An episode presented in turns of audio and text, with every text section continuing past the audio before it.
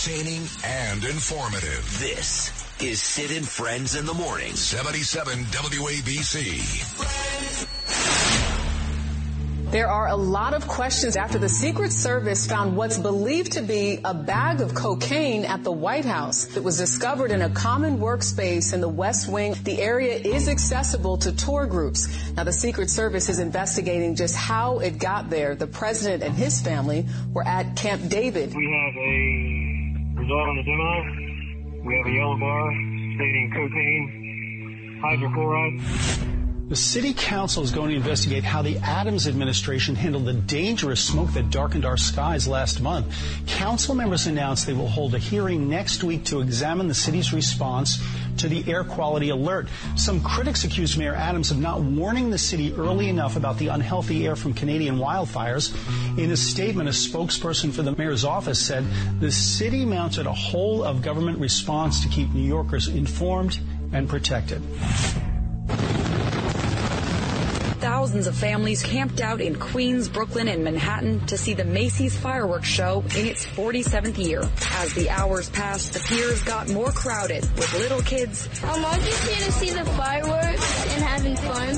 And big kids too. You have a huge cast of characters that are here. It's an amazing melting pot for people.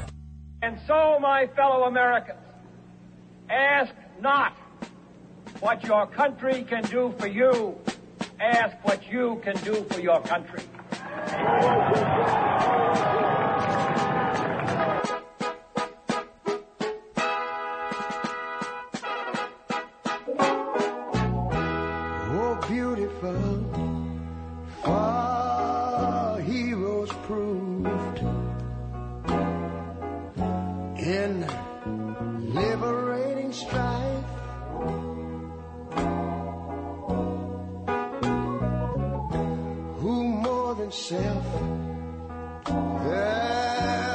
Country loved.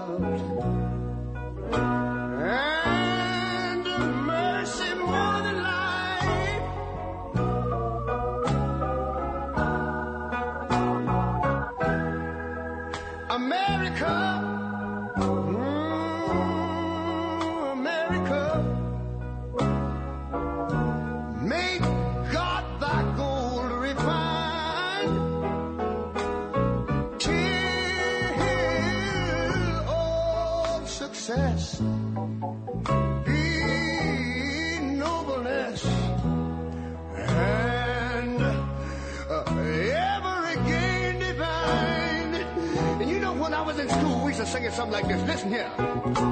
Oh, beautiful, far spacious skies, far amber waves of grain.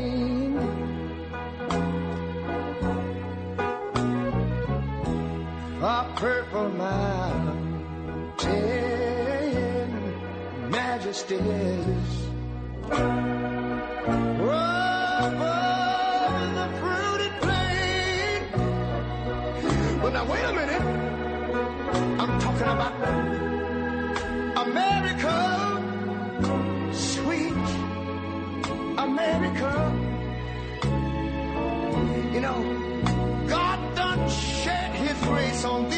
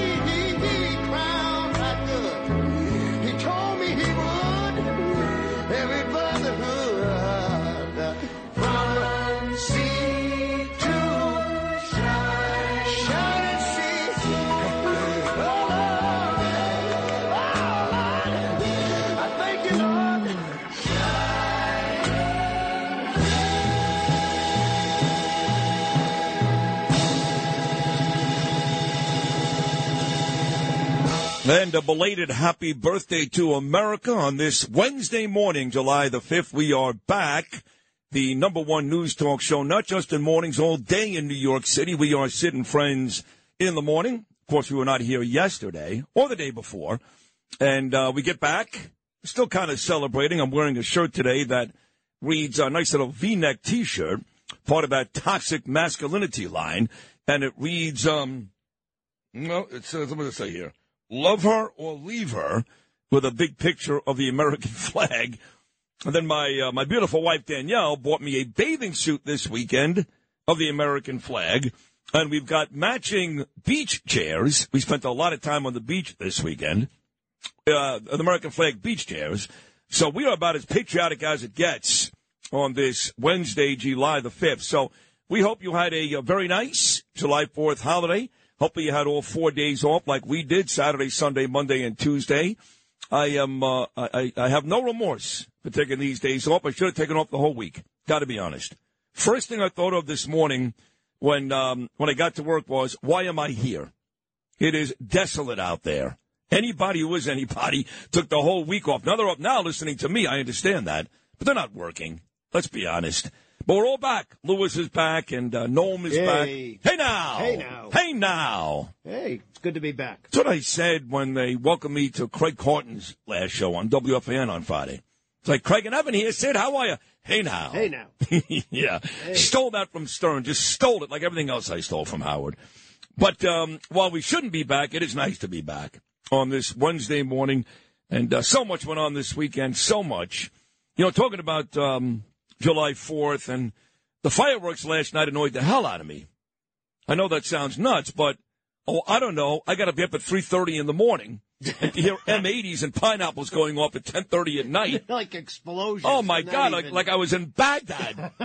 That's what it's got to be like too. Oh my All God. night. All night. The skies are lighting up. There's bombs going off. Because where we live, uh, Louie and I, there, Rockaway, Neponsit, you know, Belle Harbor, that beautiful area, they've got their own fireworks. Howard Beach as well. You know, they come armed. John Gotti had more fireworks than Macy's all those years. So they're shooting them off all night long. I couldn't sleep. I think I fell asleep 11:30, and I was up at like 3:05. I just got out of bed and said, "Screw this." But I did go on Saturday night, July the 1st, to my dear friend Mike Sullivan's house, and he lives in Breezy Point. The whole Sullivan family lives there. He's got four brothers who all serve this country proudly, two brothers who are cops, former cops, seven brothers in all. It's an amazing family. His mom is still alive. She lives in Breezy. In fact, I went to visit his mother and five of his brothers, no Eddie, but I saw the other five, Timmy, Brian, uh, Danny, Russ, and Thomas, who of course has run for office a bunch of times, my dear friend Tom Sullivan. So we went to Mike's house, Mike and Donna Sullivan, Danielle and I and Gabriel, and he lives right on the water, the Bayside in Breezy Point, and we watched their fireworks show. Now they do it July the 1st, but they've got the Grucci brothers. Well, I believe the same guys that do the Macy's show and all the sports shows. It is a huge deal. And I want to say there was about 10,000, 10,000 people that were coming off the beaches, I swear to you, coming off the beaches, Lewis, for like an hour and a half. I imagine. Of course. It was nuts. Of course.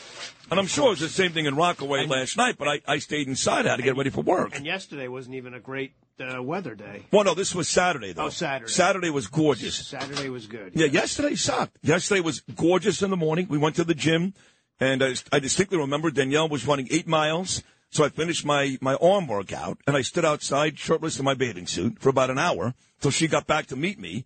Then we went for breakfast. You know, we like this uh, diner in Howard Beach. Very good diner. We've got two diners that we really like. The Oasis Diner, Flatbush Avenue in Brooklyn, and the Howard Beach Diner. So we went for breakfast all four mornings. It was great. And it was gorgeous and sunny and hot. We came out of the diner about noon, and the skies were completely gray. And I did not see sun again till like 6 p.m. last night. After three consecutive hot, blazing, gorgeous days, right, Lewis? And it was lightning and thunder. Yes. But then they cleared the beach, cleared the beach early after. Did they really? Oh, I never they- went. I never went yesterday. Well, they well they cleared the water. They you know they the cleared the water. were Yeah. ringing. Well, I know this. Uh, I don't know why they call it a sport. I don't know why anybody's even interested, and I'm guilty because for years I brought this loser on, this Joey Chestnut, whose claim to fame is eating like 60 or 70 hot dogs in 10 minutes. It's so grotesque. There's nothing uh, athletic about it, nothing fun about it. A bunch of guys throw up. They're all ugly and gross. But uh, people show up, and they're also ugly and gross. People that show up in Coney Island at Nathan's. And uh, they had to stop the event yesterday because of the rains you're talking about, Lewis, for about two hours. Then it came back on, and I'm in the car at 1010 wins, and they are covering this like the president got shot. You can't even make it up. On wins? On 1010 wins. You can't even make it up. There's nothing They are happening. covering this. Joey Chestnut, uh, they've now suspended the action, but we expect to get back on the. I'm like, are you nuts? Like a rain delay for a Met game. And then he came back, Chestnut, and he did 62 hot dogs, which is not his record. I believe his record is 76. But my God, they, they put him on my show once or twice, even once with Bernard. What can you ask? He's him? awful. What can you ask? Well, it's interesting. How do you prepare for it? to eat hot dogs before? Do you, do you make yourself throw up? What do you do about your Yeah. stomach muscles? Right. I mean, if, yeah, it's, uh, trust me, I know it's it's nonsense. But if the guy had some personality, it would be great. He's got no personality. This guy. Well, that's why he's I mean, doing none. what he's doing. What do I you know. think? Who, who, yeah. What do you? kind of loser. yeah, you you're right. Rodney Dangerfield is Yeah. doing a hot dog eating contest. Oh God. No. Yesterday was uh, was I was actually happy that it was cloudy for a while because my face started to sting by Sunday night from all the sun. Days and days on the beaches. We had great dinners all week. Letty's Clam Bar weekend, I should say. Pico's, La Sorrentina. Last night we ordered pizza from Pizza Demora, your favorite place, Lewis, and we watched Gravesend again for the third time. And I'm just going to tell you, folks, that for me it's a big deal because I'm not an actor. I'm not Bo Dietl. I'm certainly not Chaz Palminteri or Vinny Pastore or Armand Assante or William DeMeo. My very first opportunity in acting was on this show, and I've got one more since. Made that great motion picture out in Los Angeles, Gemini Lounge, which has been renamed Inside Man, which hits theaters all over the country and the world August 11th. But um, I'm in five of the nine season two episodes in Gravesend. And remember, at the premiere on Thursday night, we were on Friday morning, that amazing red carpet premiere, they showed the first two episodes, which is mainly me and Andrew Dice Clay. But you guys remember in real life, Andrew Dice Clay got like Bell's palsy and he couldn't work. So on the show, I have to tell Benny the boss that Ronaldo, that's Dice's name in the show, he had a stroke. But we knew that eventually Dice would come back and do season three with me. So in episodes, for example, five, six, and nine, there is no dice. It's just me and Benny and the rest of the crew. And I got to tell you, I thought I was pretty good. But I don't know. And then I start to get an onslaught of unprovoked messages, Lewis. Here's one. Armand Assante. Would you consider Armand Assante a legend? I would. Big time actor. Uh, DM'd me this. By the way, I know you're a legend, Sid, in your industry, but suffice to say, I've got my eyes out. I'd love to find something for you if I haven't already written it. You're a wonderful actor. Stay brave, stay wild, Armand DeSante. Oh my God. Yeah. Then I get one from Chaz Palminteri. Terrific job. Then I get one from Tony Darrow, who wants to call in today. Then Bo Dietl called me. Just unbelievable. All unprovoked all weekend long. So I watched it again last night, and at the risk of sounding like a real douchebag, they're right. I'm good. I'm good. Well, Yeah, I'm good. Really good. Not great. Accomplished. D-bag. Sound like it. I am an accomplished D-bag, yeah. Just, just be careful about being typecast. That's all. Well, I know that. I've only played mobsters. So Yeah, right. hopefully Armand Assante and with these folks, my next opportunity, because I'm going to be back in season three in Gravesend. In fact, what's cool is we started shooting season two before COVID in Sunny Isles down in Miami, all the way back in April of 2021. And we resume shooting for season three in that same place, Sunny Isles, in the fall. So it'll start getting cool here, and I get to go to Florida and start shooting season three of Gravesend. That'll be fun. So that was uh, that was a, a, major port, a part, I should say, of our weekend. But of course, every weekend Donald Trump is huge in the Sid Rosenberg household. In fact, his daughter-in-law Lara Trump will join us coming up at 7:45 this morning. She was in Westchester yesterday, and Trump did a rally. It was either Friday or Saturday in the great state of South Carolina. My beautiful daughter Ava is on a train right now after spending nine days in South Carolina, even dining with the great Congresswoman Nancy Mace, She's on her way home. What what day was this? Friday or Saturday, uh, Justin? That Trump was in South Carolina. Uh, whatever day the first was. So the first was Saturday. Saturday. Yeah. So he's at this rally, and one of the things he talked about was if you're a school out there and you're making life miserable for the kids with this post-COVID nonsense, he's going to shut you out. I like this one, Lewis. Donald Trump, cut number one. And I will not give one penny to any school that has a vaccine mandate or a mask mandate. I like that one. In the second one, he starts talking about the fake news media, and even they have figured out that Joe Biden is a crook. Donald Trump, Lewis, cut number two. The fake news media has finally started to admit what we all knew Joe Biden is the most corrupt president in American history by far. It's not even close. No. He's a criminal and a liar who sold his office to foreign countries and many other people. You take a look at what's going on. All of the stuff goes into the stuff he calls it goes into family pockets. And it comes from many cases very bad third world actors, and nobody thought they were going to get caught with all of their phony corporations that they set up. The only problem is those people don't like to report on it, but they're actually having to start. It's very interesting. I'm just not sure I want to run against anybody else. I sort of like this one. he then goes on to, I love him, to talk about how he used to respect the office of the presidency, but, well, not so much now. Donald Trump cut number three. But today, everything having to do with those courageous Americans who fought for us and sacrificed so strongly is indeed being destroyed under crooked Joe Biden, and he is crooked as hell, isn't it? You know, I've been hitting him much differently than I have because I've always respected the office. And then when they indicted me for nothing, I said, now the gloves are off. Now we have to say it like it is. He's a crook. Under crooked Joe Biden, I never called him that. I took the name away from Hillary Clinton. We call her beautiful Hillary now. Because I don't, it was crooked Hillary, now it's crooked Joe because it's a much more appropriate name right now for this man who's just destroying our country. So people are still talking a lot about this SCOTUS decision last week where colleges will no longer admit kids based on affirmative action. It was a wonderful ruling. If you disagree, you're a racist. I'm saying it. You're a racist. So who talked about it this weekend? Stephen A. Smith. Did I prove my point? How about this animal, Jemele Hill? How does this lady continue to work? Somebody tell me how.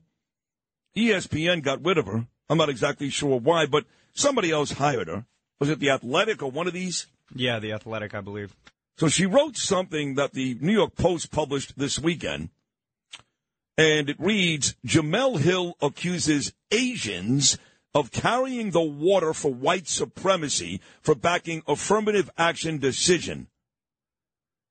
Race blind America advocate Kenny Xu celebrates SCOTUS striking down affirmative action. And in this column, this racist bitch, Jemele Hill, goes on and eviscerates the Asian people. And all they do is get up every morning and work their asses off. And Jemele Hill continues to write, ends up in the post on TV. She is a despicable, low-life racist. That's all she is. Stephen A. Smith he has his moments. He's a brilliant, entertaining TV guy and a great basketball mind. But every now and then, Stephen A. Smith shows his true colors, just like the mayor, Eric Adams, who I'm just about done with. So Trump, at this rally in South Carolina in Pickens this weekend, talked about the new merit-based system of education, a fine day in America. And President Trump is right. This, Lewis, is cut number four. We appointed nearly 300 federal judges and three great Supreme Court justices. And this week, those justices ruled to move our country forward with a merit based system of education. How big is that? Isn't that big? Isn't that great? In other words, if you're a worker and you work very hard in school, you got fantastic marks, somebody that hasn't done nearly as well, who perhaps has not worked nearly as hard will not be taking your place on a school, college, or at a university. They're not going to be. We're going by merit. We're back to the old merit system that built our country. That was a big one. All right, nice job, Donald Trump. So much more to do today, so much. And what a guest list. My God. You know we're back, folks. Bill White, Curtis Sliwa, Lara Trump, Roger Stone, Noam Laden, Peter King, and Paul Borghese, all stopping by today on this, the Wednesday Hump Day post July 4th edition of your favorite talk show in New York City. That's us, Sid and Friends in the Morning. And it's exclusively right here on Talk Radio 77 WABC. Neil Diamond, America. We've huddled close,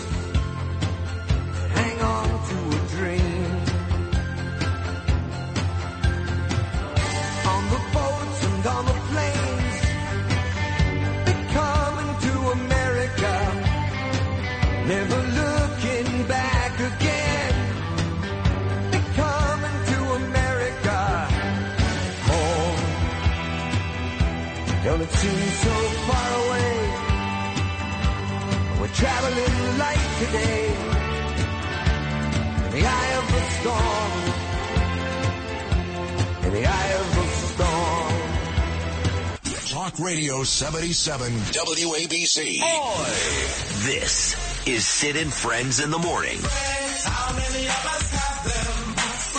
77 WABC.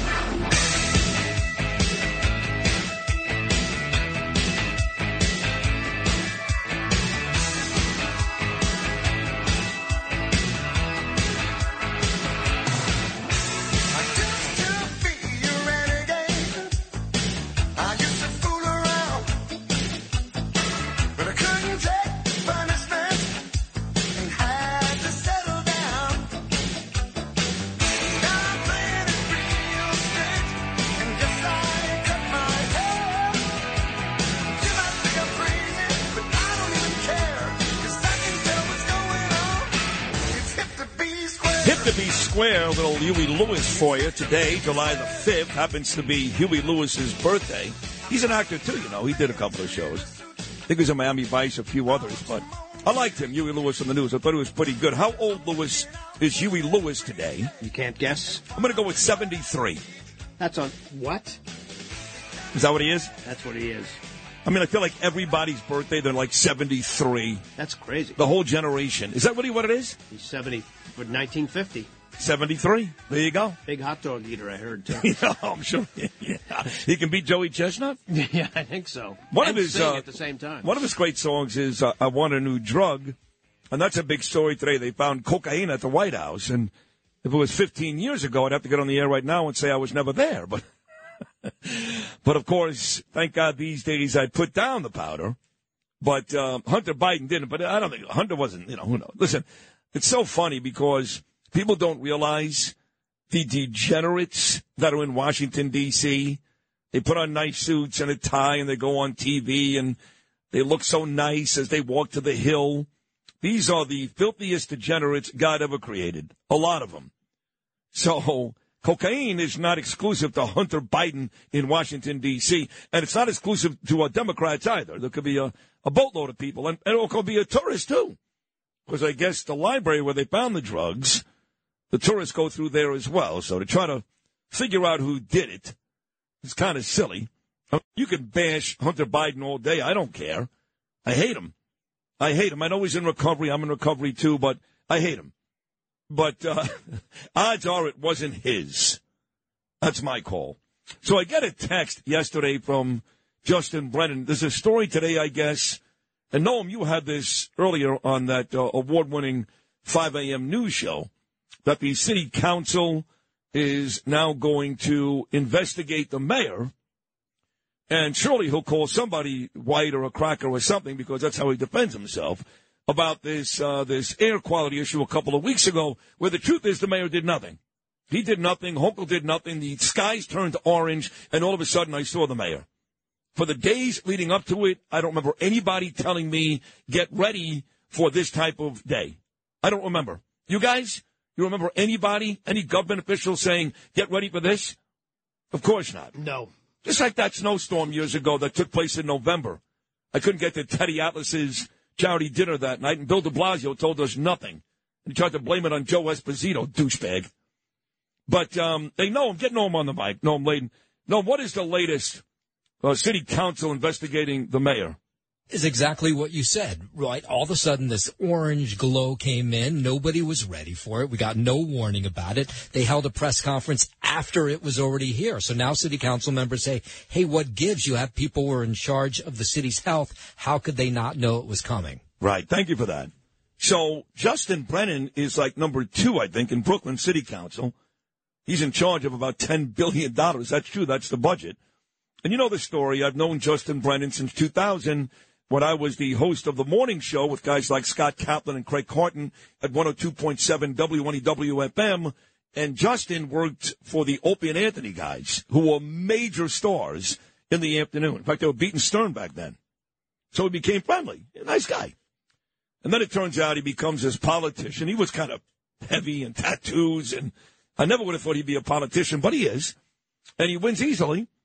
But he's, uh, you know, he's a no good Democrat. He's awful, in fact, awful. So he sends me a, a text last night about some story that he planted. Clearly, he planted it in the New York Daily News about Ari Kagan, who beat my friend Ada Delpaus and is now the Republican candidate for that district come November. He's now the Republican. And Justin goes, Hey, Sid, your boy is Fugazi. So I send a text back to Justin. I say, Justin, baby, I've known you for 23 years. I'm, I'm going to stay away from saying bad things about you because I'm loyal like that. I'll let Curtis do that. I'll call Malliotakis. I said, but let me explain something to you. Even if he was Fugazi and he's not, even if he was, I would vote for a Fugazi Republican over a dirty Democrat eight days a week. What I'm saying, Justin, is, is no matter how long I know you, and no matter how many texts you send me, I wouldn't vote for you. And this is my exact quote. If there was a gun pressed to my temple, happy fourth, have a good day. And I sent that text to Curtis and Nicole to point out that I can still have a somewhat, somewhat friendly conversation with a Democrat, but I let him know right off the bat, you're no good. I'd rather have a gun to my temple, and I still wouldn't vote for you. Well, that would be some news story right there. Yeah, it would That be, Came in with held. But let me Sid ask you a question. If somebody really did hold a gun to my temple, Okay. and I'm in the voting booth, All right, stand by. Here comes a d- ridiculously s- stupid hypothetical. No, question. it's not because I'll Or admit, crazy. of course, I'm voting for Brennan. Right? I mean, when we make these comments, so like, there's no way, there's no way. But if you're in the voting booth, somebody walks in, put a gun to your head, and said, "Lou, you better check that box." What are you going to do? I, I checked that box. Hundred percent. One hundred percent. Unlike the FAN, the uh, callers to the FAN, like, okay, Mike, gun to your head. Oh, every time. Every- Gun to your head of the Yankees. By the way, the Yanks got a big win yesterday. And Aaron Judge, is he out forever? Like forever? Who? Judge? Yes. Uh, it's not looking too hot. Wow. Yeah, it's a bad show. The Yankees uh, are now 86 games in, which means they've got about um, 76 to go. 76 to go. They're 10 games over 500. They're not going to catch the Rays. They're eight back. But to the Yankees' credit, again, this ridiculous. If the season ended today, the Yankees are tied with the Houston Astros, well behind the Baltimore Orioles for that second and last wild card playoff spot with Toronto and the Angels right behind them. But the Angels have now lost Ohtani and Trout, so they're dead. Well, they're only two back of the uh, Orioles. There's only two back now? Yeah. Okay, that's not terrible. And my Mets have won three in a row. But getting back to the Yankees, their announcer, John Sterling, who I've known for many, many years. I love John. Love him. Celebrated his 85th birthday yesterday. 85! And he's still great. The owner of the New York football Giants gave John Sterling, I'm talking about uh, Mara, John Mara, gave John Sterling a beautiful giant helmet. And Michael Kay, Michael Kay does the Yankee games on TV, the YES Network. John Sterling does the Yankee games on radio, WFAN, but they worked together for many years, starting 32 years ago. And Michael Kay, during the Yankee broadcast yesterday, sent a nice little birthday shout out to John Sterling. This would be Michael Kay, cut number 14. There's the birthday boy, John Sterling, 85 and loving it, thriving at 85. He is still thriving at 85. And of course, the greatest call ever from John Sterling is not All Rise, Here Comes the Judge. It's not the Bamtino. It's not El Capitan. It was this just a couple of weeks ago. Lewis, cut number 15. the belt. And now the 3 2 swung on, a pop foul back here. Ow! Ow! Ow! It really hit me. I didn't know it was coming back that far. Oh, my God, every time. So once again, it'll be a 3 2. I laugh every time. Folks, we've got a ton of guests coming up. Bill White, he's a brilliant man. Worked for uh, Donald Trump, ran the Intrepid for many, many years. He's in Capri, Italy this morning, but he's going to call us live coming up momentarily. Also get traffic, no Joe Nolan today. But it is time, it's Wednesday for the Tunnel to Towers update. A dispatch My buddy, a- the CEO, Frank Siller, he's going to tell us how the foundation honored our nation's heroes yesterday on the 4th of July. Good morning, Frank. Hey, Sid, how you doing, buddy? So, you know, Sid, it's easy to lose sight of the true meaning of the 4th of July when we're all busy watching fireworks, going to the beach, barbecuing with our family and friends, but we should all know how important it is to honor America's independence and the freedoms we enjoy thanks to our nation's heroes. Tunnel to Towers honored Independence Day this year by announcing that we have delivered 32 mortgage-free homes to Gold Star and fallen first responder families who die in the line of duty that leave young families behind. And of course, our smart home program where we deliver mortgage-free homes to catastrophically injured service members or first responders. These 32 heroes put their lives on the line while protecting our country or our community and most of them paid the ultimate sacrifice. Now, the to Towers Foundation is honored to provide a sense of financial stability and security to these families left behind by either paying off their mortgage in full or giving them a mortgage-free smart home. These families should never have to worry about leaving their homes where they created so many beautiful memories. Visit T2T.org for more information about our line of duty programs. Thanks, Sid. Thank you, Frank. And uh, as Frank said, donate just $11 a month for America's heroes. Do it today at T, the number 2T.org. That's T, the number 2T.org. 77 WABC. This is Sid and Friends in the Morning. No, I get by with a little help from my friends.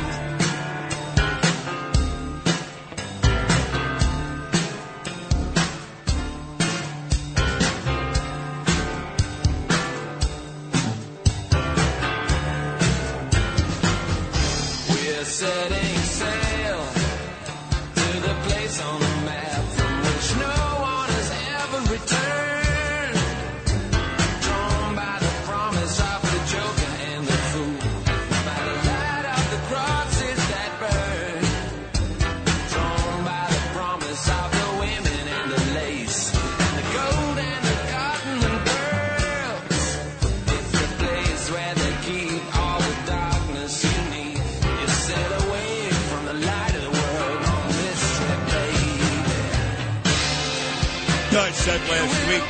waiting for the mayor, Eric Adams, to apologize to that lady.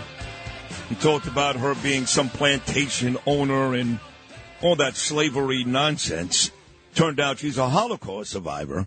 And I said last week the mayor needs to apologize. And I've been out the last four days, but as far as I know, not only did he not apologize, but he doubled down. Noam Laden, what do you got for me? We spoke with um, Jeanie Dubnau. That's the woman he yelled at. And uh, she was up there, you know, she's a tenant activist, and she was upset that the Rent Guidelines Board had raised the rent for people in rent stabilized apartments. And so we said to her, Hey, do you want an apology from the mayor? And she said, No, I just want the mayor to do his job. He promised us that he wouldn't raise our rent. And so she said, That's why I was so animated that day and I was so angry. She said she was shocked by the use of the word plantation when he was talking to her. He's screaming at her, saying, You know, don't talk to me like you're on a plantation. Right. Um, but she said, I don't want an apology. I just want him to fix what's wrong. But she then ended by saying, I don't want him to be mayor anymore because he stinks at it. Yeah, he does. I'm telling you, man, I'm done with him. I um, I am not going to text him again. I don't care if the show loses a rating point. I don't care. I do maintain some pride and integrity, some, and I'm friends with his friends. I still love Anthony Carone. I love him. He's in the Hamptons, and That's a bit uh, nauseating. but uh, he's a Rockaway guy. I love him. I love his brother Frank. I, I'm sorry, Curtis, you don't like him. I don't care. I like him. I like both of those guys. But uh, the mayor, this is not the first time that he's done this. Crackers, white people, journalists, and uh, this guy's a racist, that guy's a racist, she's a racist. You start saying that enough, and guess who turns out the racist really is? Take a look in the mirror. Bill White is the CEO of Constellations Group in Palm Beach. He's a nationally respected advocate for veterans, military, and first responders. In fact, Bill has raised over two billion billion dollars for our brave service members who have been killed and severely wounded, and now serves as national director on President Trump's 2024 reelection committee. He's also gay and married to his very handsome husband Brian for 22 years. And I mentioned the fact he was gay because he was on with us during our gay day, whatever that was. Is that what we called it, Lewis? Sorry, I'm, I'm just gathering all that I information. does a lot. And he was great. He may have been the best guest of the whole day. And he said back then that uh, guys like him, I think he's 56 or 57, my age, are uh, they don't like this new age gay stuff. This uh, these extra letters they keep adding.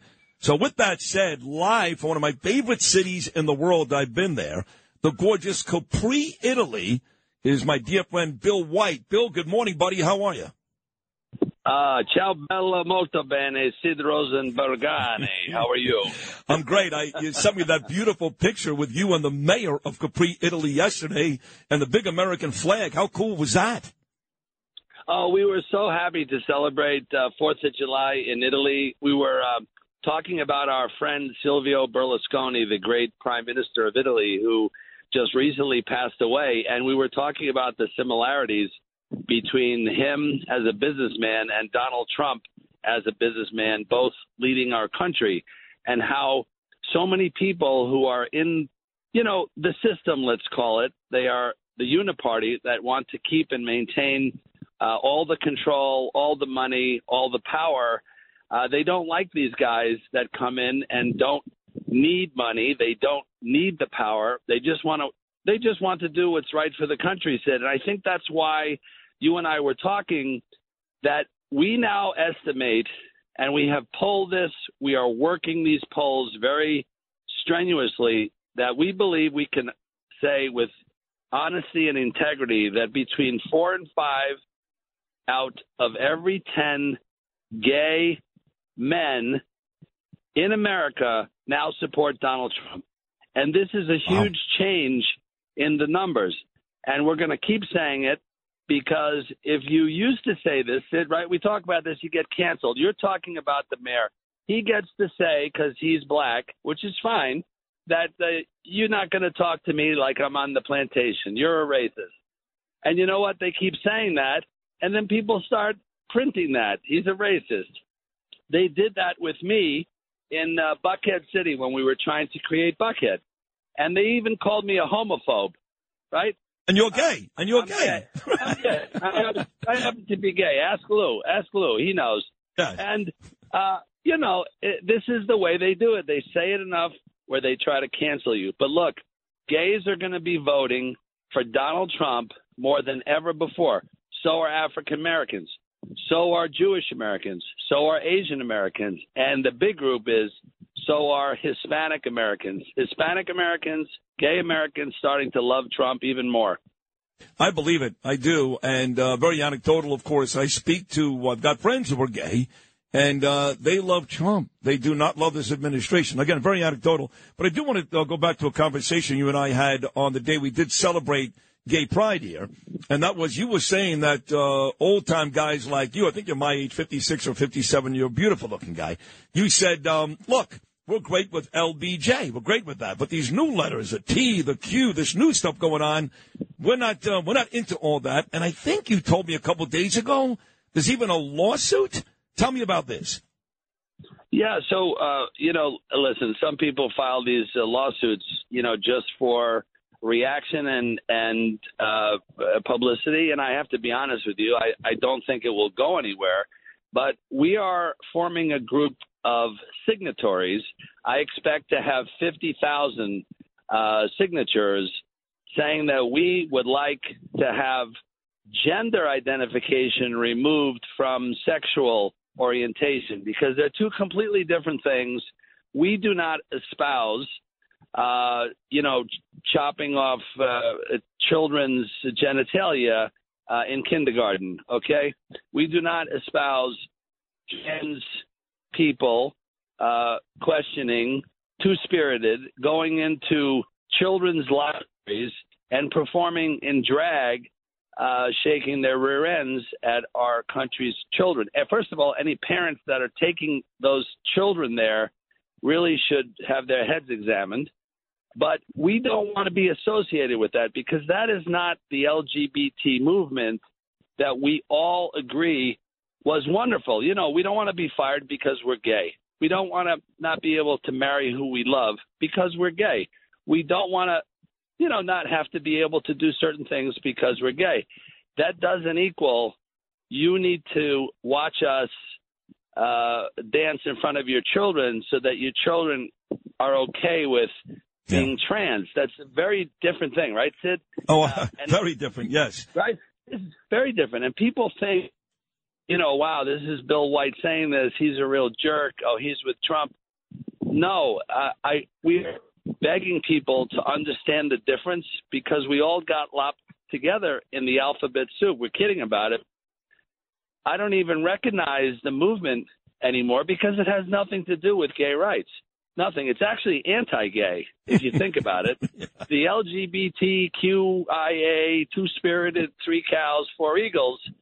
That's not about supporting gay rights, right? No. And I, I'm making light of it because it's so silly. You know, identify as a lion. Uh, you roar when you say hello to me. Yeah. Come on. Come No, on I. I, I heard on the news yesterday on 1010 Wins uh, during the afternoon. They actually they were talking about uh, test scores for uh, black people and Latino people. And on the news, the reporter actually said, and for people that identify as black and Latino, I said to Danielle, what do you mean identify? And she, well, she gave me a decent explanation. She said, well, maybe like Danielle's mixed marriage. Danielle's father black, mother white. I guess, I guess okay, maybe, but they weren't talking about that. They use that now all the time. It's like, I don't know about you, Bill. Maybe you do it, maybe you don't, but I get a lot of emails these days with he, his, she, hers. What the hell is that? What is that? Oh yeah, the pronoun thing has gotten ridiculous. You know, they were starting to do this at major companies, and there has been a revolt in those uh, companies. I won't say the companies because we know people, you know, who are, and you know, there is great retribution going on now if you don't vocally support this. You can lose your job, you can be transferred, you can be demoted. This is a very dangerous slope that we're on. Um, and I say this, you know, I say this back to you. Now that the affirmative action case is is, I'll be honest with you. I checked the box. I identify as a Pacific Islander. I wanted to get a grant. Check the box. I, I'm a Pacific Islander, and that helps me get uh, money. This is crazy that uh, people are able to do this. You remember Senator uh, Elizabeth Warren was identifying uh, as American Indian, Right. and then she took a she took a blood test. She's uh, one two thousand and sixty eight It's ridiculous. Right. Indian, Yeah. and I I think you you and D- Danielle are more Indian than she is. Well, listen, I, I'm more of a black person than Liz Warren. Pocahontas is an Indian. There's no doubt about it. It's ridiculous, and, we continue to give credence to these people, and it's just gross. I mean, forgetting about uh, what they identify as, but I got to tell you, Stephen A. Smith. I'm a big uh, sports guy. I think you were too, Bill. He went off this weekend on the whole uh, Supreme Court decision, and then you get this WNBA basketball player. Remember how upset Americans were, like me, that we traded a Russian arms dealer, a legitimate killer, for Brittney Griner, Houston WNBA basketball player. I wanted her home. I can't stand her, but I wanted her home, but not for that. Now there's another black WNBA basketball player that came out yesterday and just trashed this country. How does that keep happening, Bill? Yeah, that's that's uh, terrible, Sid. And I, I will tell you this: you know, all of your support for the military. By the way, I know that you are in your heart and in your soul the way you conduct yourself uh, with your faith.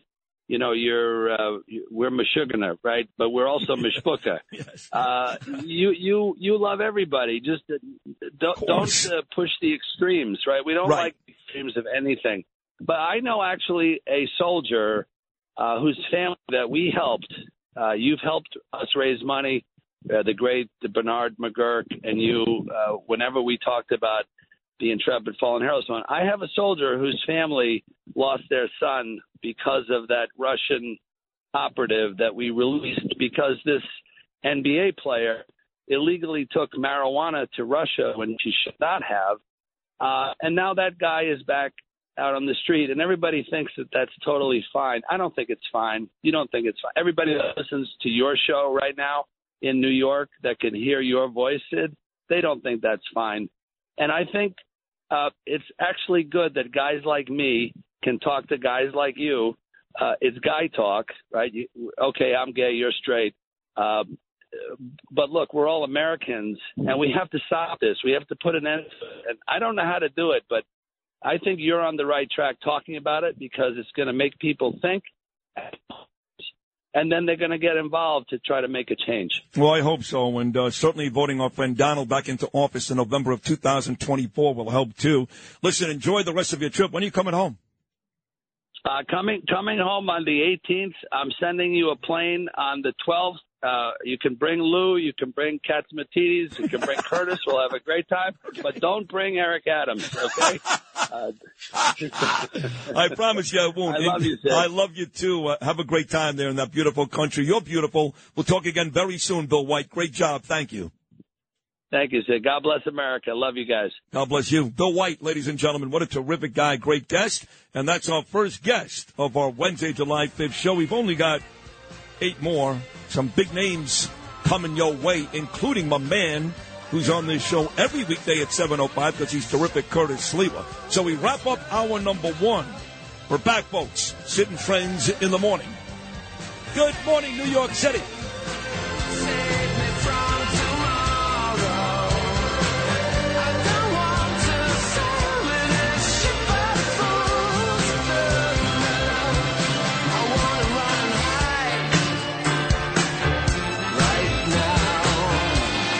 Handling legal matters is stressful. So, let the law offices of Frank Bruno Jr. provide you with the insightful counsel you deserve. The law offices of Frank Bruno Jr. has successfully handled thousands of cases for 25 plus years. They focus on elder law and estate planning, but are equipped to navigate you through all stages of family law and divorce to real estate law and probate. The law offices of Frank Bruno. Call 718-418-5000 or visit them at frankbrunolaw.com. That's frankbrunolaw.com. Frank Bruno. He's your numero uno.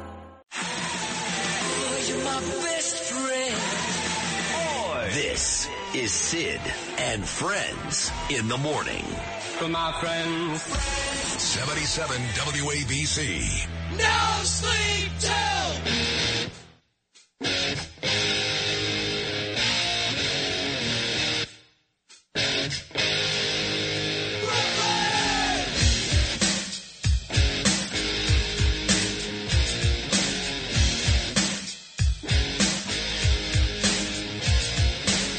I was in Brooklyn a bunch the last couple of days. Did China New Star on Flatbush Avenue, the Oasis Diner on Flatbush Avenue. Drove by a couple of friends' houses. I'm right there, right over the Marine Park Gil Hodges Bridge. Gets me into Brooklyn. That was the Beastie Boys, of course. At 7.06, as we start hour number two, after a tremendous hour number one, got a very nice text, in fact, from John Catsimatidis, who loved the Bill White conversation. Big hour coming up. Curtis momentarily. The great actor Tony Darrow. And then uh, in Westchester this morning, Donald Trump's daughter-in-law, Lara Trump, all coming up this hour. But we do put this time aside every weekday morning for the man who gets great ratings, noon to one, every weekday afternoon, owns the overnights on the weekends, but admittedly, I think, does his best work right here, 7.05 every weekday morning, the great Curtis Sliwa. Let Happy me- Fourth, Curtis. Let me disagree with our owner-operator, John Catsimatidis. Great talk show host in his own right. Yeah. You started the program. I could see you didn't want to be here this week. You and Lou and. Justin. I- I'm tuning in, right? I'm in the subway. You know, I'm listening on the iPhone, on the app. Yeah. And I hear Ray Charles. You're playing the theme song of the Mark Levin show. Is that true? Yes. Nobody knows that. Who listens to Mark Levin? He gets a the point 2.6. You, you mailed it in, and then you always That's tell the mailing truth. it in. You always give us the truth. You Yeah. said your darling wife Danielle. By the way, props to her. She's doing a stealth investigation of Bill De Blasio, the corrupt one, while I and Nancy are doing the top side investigation. Yes. Uh, you- she, you said she bought you a pair of swimming trunks. Yeah. You didn't mention that it was the rainbow striped print speedos. No, no, no, no, no. Oh yes, No, no, you no, didn't no, mention no, no, that. No, no. It was just the American flag. No, no, no, it was not. Why, no why you lie like that? there are pictures of this because you wanted to show Yeah. that you're gay centric because Bill White was coming on. You Yeah. want- in fact, Bill White even said in his interview, he goes, "Well, you know, I'm gay and you're straight." Little does he realize that Sid Rosenberg is going through a midlife crisis. He's been in the hot tub with Anthony Carone in the Rockaways, the Irish Riviera. Don't lie, and you're going to an upcoming Mets game with Anthony Carone and my husband-in-law, former Governor David Paterson. That is right, all the three of you, no All that. women, No. all three men. All, uh, that is all true. See, I'm also going to a Met game on July 15th with Bill O'Reilly, Gabriel, and Laura Curran. You didn't mention that. But I have to tell you what happened. There was a big beach party on 135. Hmm. My next door neighbor, the hero firefighter Billy Felton, I love him, and his beautiful wife Jackie and their three kids, and my neighbor across the street, Louis Gampero, the whole block. 135 is a big deal, Curtis. They must have had a hundred chairs out there on Saturday enjoying a big beach party July 4th. Blah, blah.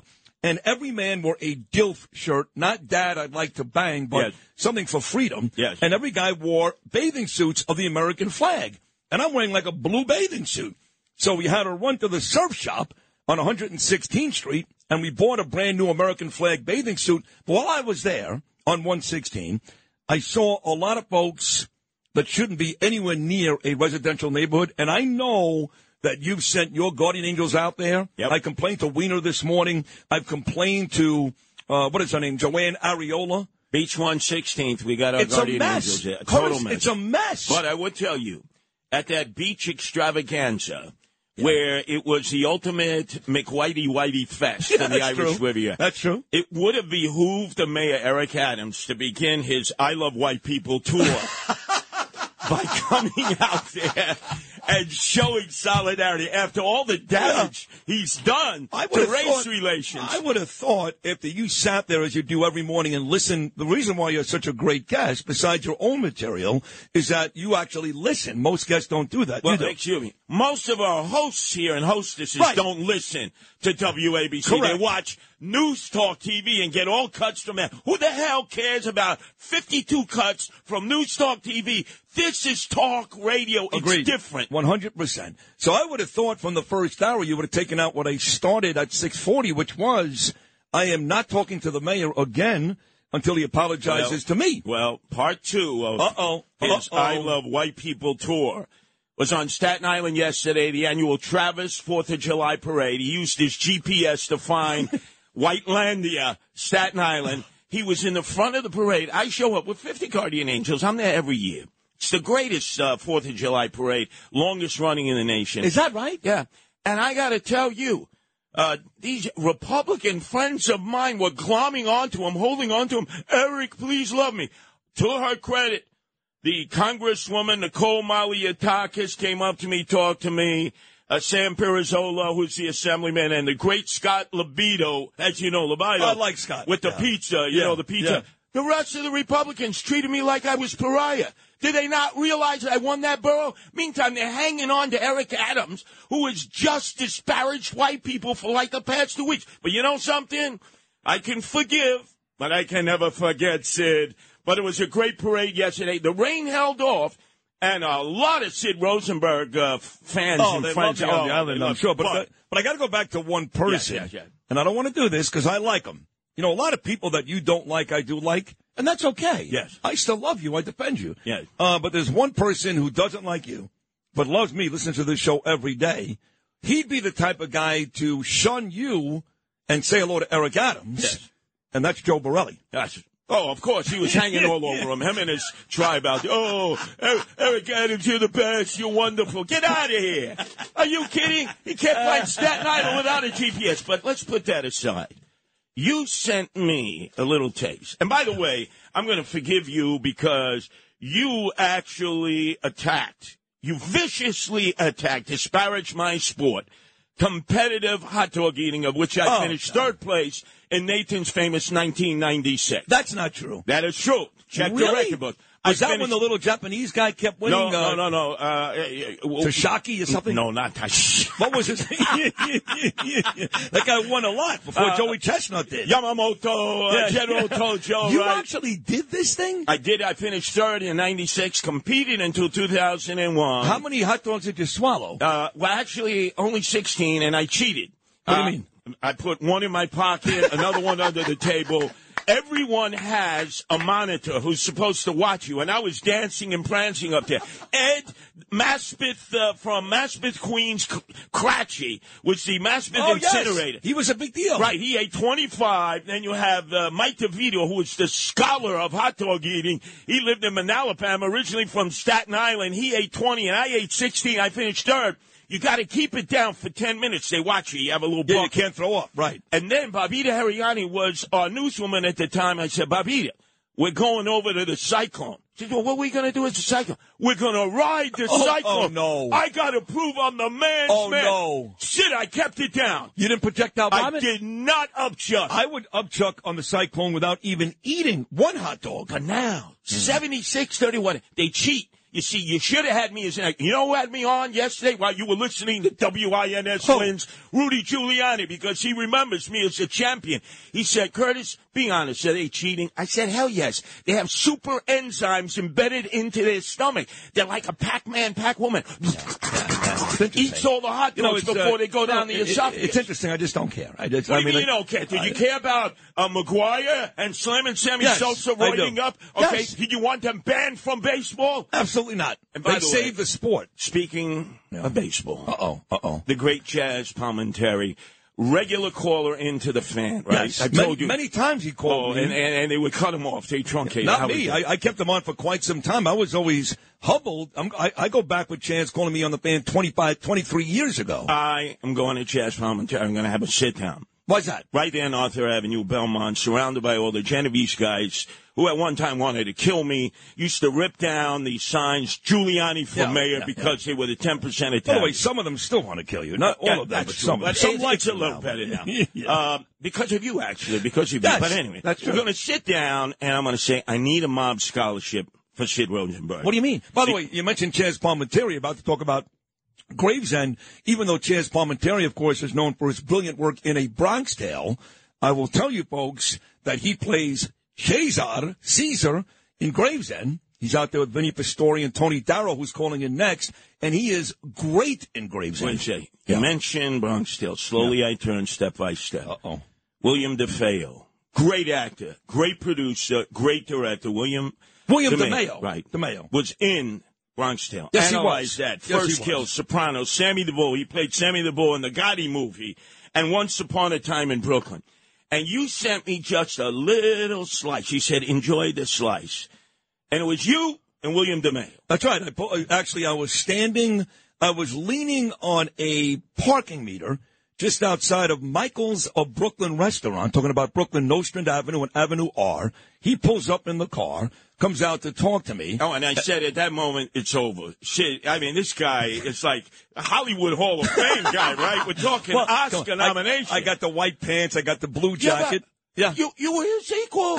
you made the scene because just like Kari Lake said here, girl from Iowa went on, almost became the governor of Arkansas, said they stole the election uh, from. Arizona, yes. When she first saw you, she didn't know who you were. She said, oh, you look like a hitman She from the say that. mob. She I- actually, she actually signed her book when she left. Hey Sid, to my favorite New York City hitman, thank you. That's true. So Kari Lake back in Arizona today. I'm Yeah. sitting down with Chaz Palminteri, whether it's at his restaurant here in Manhattan, the one up in White Plains, or preferably Arthur Avenue, Belmont. We got to get you a mob scholarship. We got to get you into like Elise Strasberg, Stanislavski, method acting class. Look, Pacino did that. All the great actors did that. I'm telling you, Sid, all you got to do is take a sabbatical for a year. Yeah. I'll speak with John Catsimatidis. I'll say, John, this will be the greatest thing for WABC. I'll hold down the morning show. Let You funny. perfect his craft, you and you will be doing so many movies, you'll barely have any time to do morning radio. Well, here's more uh, ammunition for you. I got this from Armand Assante, legendary actor. Who's in the Gotti movie. Yes, in the Gotti movie. He plays a great role as the Philadelphia crime boss in Gravesend. He sent me this on Saturday morning. By the way, Sid, I know you're a legend in your radio industry, but suffice it to say, I've got my eyes out. I'd love to find something for you. If I haven't already written it, you're a wonderful actor. Stay brave, stay wild, unprovoked. Armand Assante. I'm out of here. Yeah, Chad I'm done. I'm. Uh, Yeah. sign- They all sent me nice messages. Look, look, And- and- and look. Tony Darrow. Look, when I looked at that uh, Gravesend, yeah, that guy Rocco, that guy who plays Rocco Peter Giordano. Gordio. You know Peter. Yeah, hell yeah. Between him and obviously Chuck Zito, who I know personally. Would you want to meet them in a dark alley?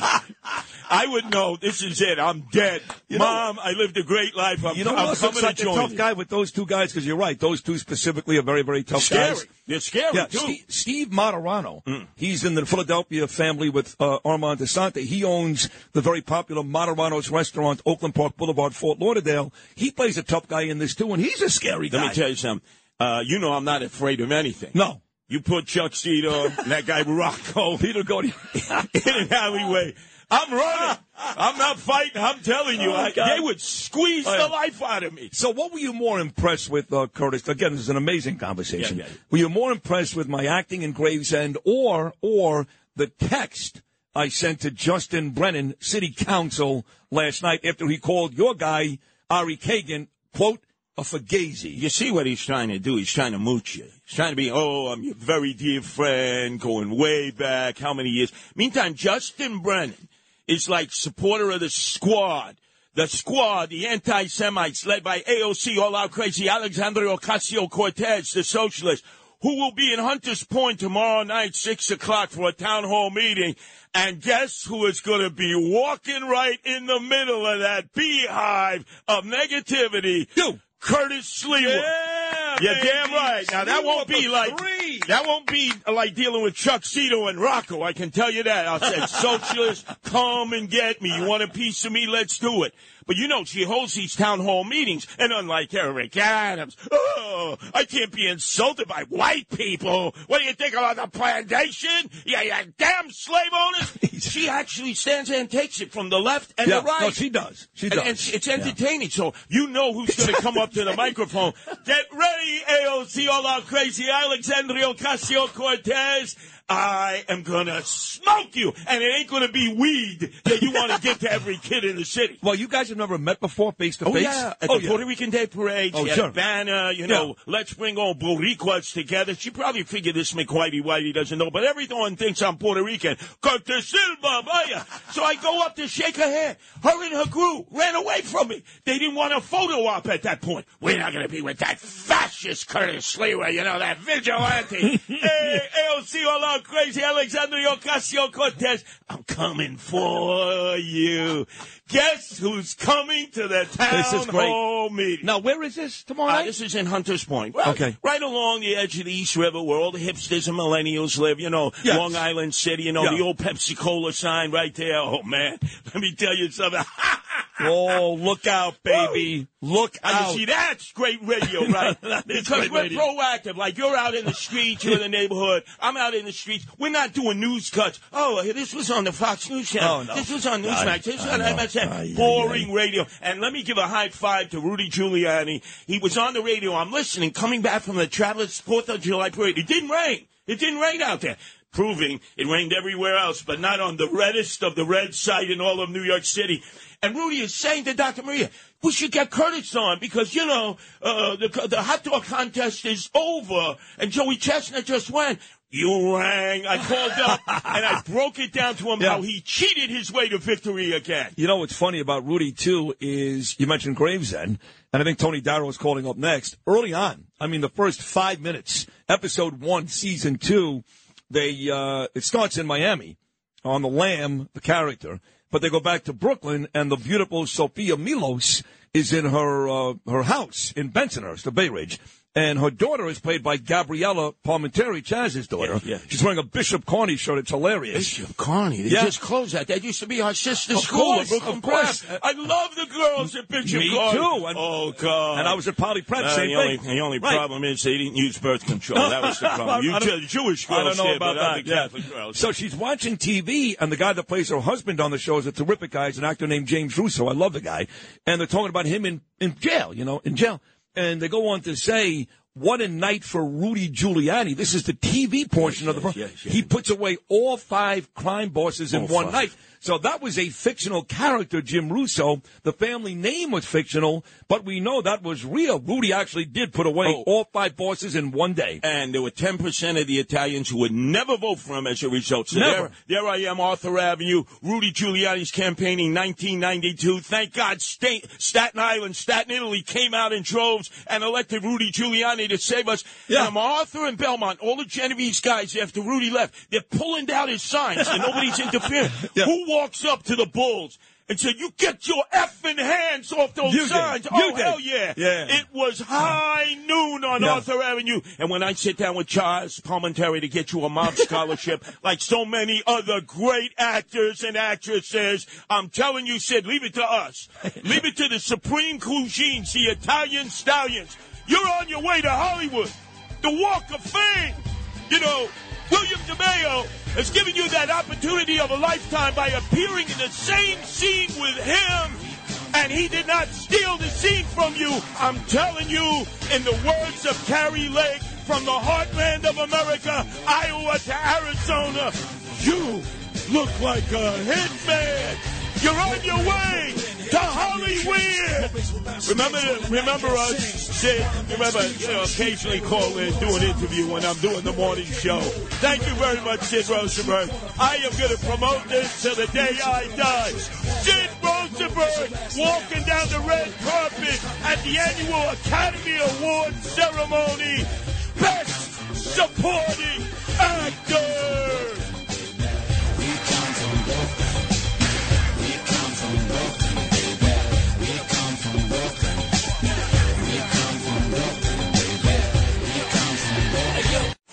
This is Sid and Friends in the morning. But you say he just a friend. Oh, you're my best friend. 77 WABC. All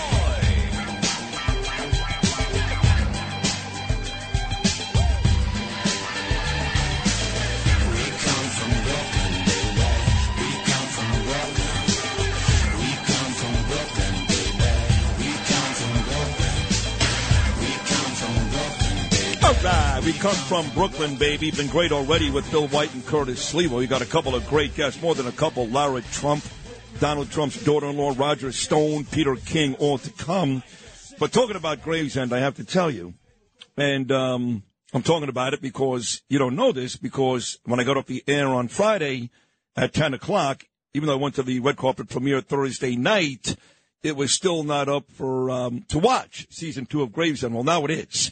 It went up on Amazon Prime on Friday night. So now you can go to Amazon Prime and watch season two of Gravesend, something I've talked about a lot over the last couple of years because, quite frankly, it's something I'm proud of. I've been the best radio guy in the business for a long time, a long time. Some of you are just figuring that out. That's on you.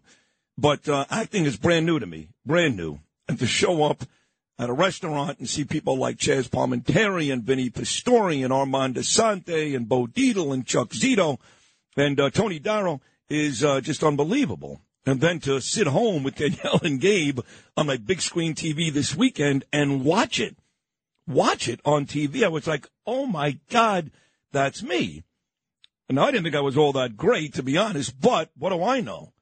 I've already read to you twice what Armand Assante sent me.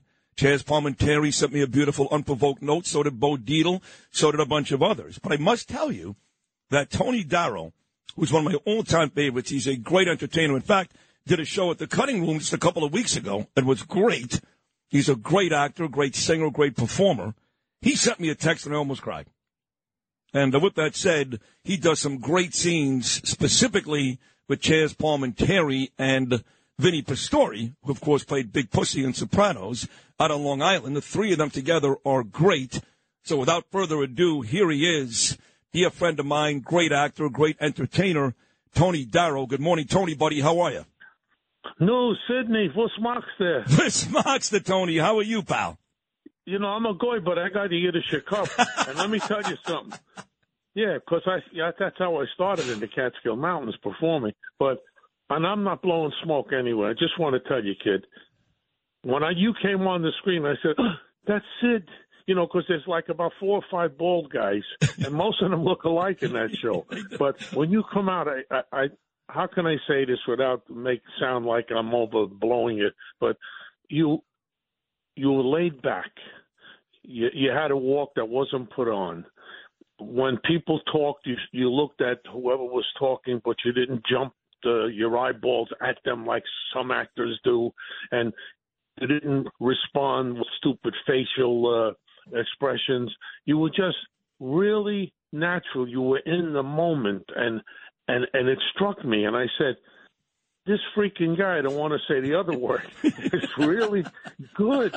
I mean, and like, and I couldn't wait for you to come back on the screen, and I was so glad to see you. What were you in about five, six episodes? Yeah, I was in, uh, of the nine, I was in five. Not that I counted, Tony, but I'm in episodes one, two, five, six, and nine. No, you didn't. No, you didn't count. but but Sid, I'm telling you something now. If if you ever stop doing that, or while you're doing what you're doing, because you are great, you should do some acting. And uh, listen, we're, we're going to do a couple of projects too, my friends and I. Uh, my cousin Paul is going to be on Paul Borghese. He'll be on uh, later today, I Yes. think, at 9:30 Yes. with you. Him and I are producing three films right now, so you're definitely going to be in it. I oh. promise you. Well, I, I, I, listen, I, I meant what I said to you. I called you on the way to dinner on Saturday, and you know Danielle told me I got pretty emotional. Tony, I'm surprised, but I got really emotional when you called me. I'm like, and, and texted me. I said, "Oh my God, this, this is Tony Darrow. Like I've looked up to Tony Darrow for 40 years, 40 years, and he's sending me a text. You could actually act. I, I got to say, I mean this. I was, I was blown away, Tony. I, I love you, and I, Well, really appreciate would, it. I would I wouldn't say it if I didn't mean it, and I, I wouldn't call you if I didn't wasn't because uh, people that know me know I'm street, and I'm also uh honest. I don't I don't I, I don't back up, and I say how I feel. Well, thank you. And I got to tell you, talking about me, your scenes, all of them, you, Vinny, and Chaz, there on the island and and uh, meeting. There's three of you. Then uh, at one point, Willie comes to meet with you guys. My God, the three. Well, you're all legends. You're all legends. But the three of you together. A lot more in the third season. Too, I know. and I want to tell you something. Uh, and again, that kid Willie produced, directed, wrote it, raised the money, and started it. And whatever people say, it's fantastic because how many people are doing what this kid has done all by himself with no help? He raises the money, the backers believe in him, and he's going to do a third season. It's terrific. He's got a little help with a girl named Michelle. She really She's great. helps him a lot. Yes. God bless her. Yeah, Yeah. she's an angel. She is great. And, And, uh, and uh, listen, you're right. Season three, we're going to start filming now. We're going to go back to Sunny Isles, where I filmed uh, that epic uh, scene in uh, episode two with Andrew Dice Clay on the tennis court. That's a great scene. And we're going to go back to Sunny Isles and, and then come back home. Dice Clay was terrific. Yeah. Yeah, Dice was Uh, great. I can't wait. And whatever I do, I'm, I swear I'm going to put you in it because you're not, you're an asset. You really do a, a good job. Thank but don't don't get crazy because I'll have you killed. I don't give a shit. Tony, you're the best. You know, what I love Hey, you. Sid, Sid, why do why do Jewish men watch porno movies backwards? Why do Jewish men watch porno movies backwards? Why is that, Tony? So they could see the hooker giving the money back. You did work in the Catskills. That's like the old one. Why did Jewish men die first? Because they want to. I mean, that is that is that is absolute. That is. I can see Tony right now on stage at the Concord, Grossinger, Stevensville, the Nevele, Kutsher's, all those places, right? Yes, that, that's how I started. I had, I had a house up there. First, I used to sleep at the hotels, and then working six, seven nights a week. You can't. I had to get a house, so I got a house in Kiamesha, and I used to work six, seven nights a week, and I learned from all the top comics, and that's how I started doing comic. I only sang.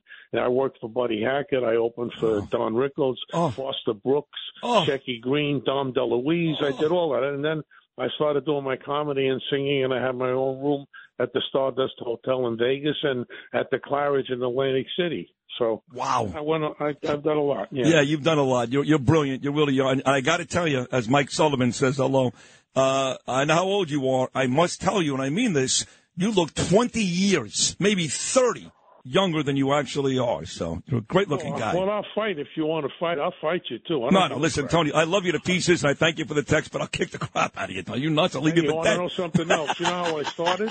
I What? started at the Copacabana. Did you really? That was my first job as a production singer. You know, the girls dance around you with the big hats Oh, on yeah. and the things. Oh, yeah. And I would sing like, "Thank heavens for little girls, for little girls," and and they fly all around me. And that's how I started. And up in the lounge after the Copa, the Copa Lounge, it was all tough guys up there. And I woke up there one day, and there's a big fat guy sitting in the back. He had his shirt all the way open. He had a big chain around his neck. It said JoJo. He had a bracelet. It said JoJo. He had a belt buckle. It said JoJo. He had a ring. It said JoJo. So I went up. I wanted to be nice. Hey, JoJo, how you doing? He said, Shut up. Nobody knows I'm here.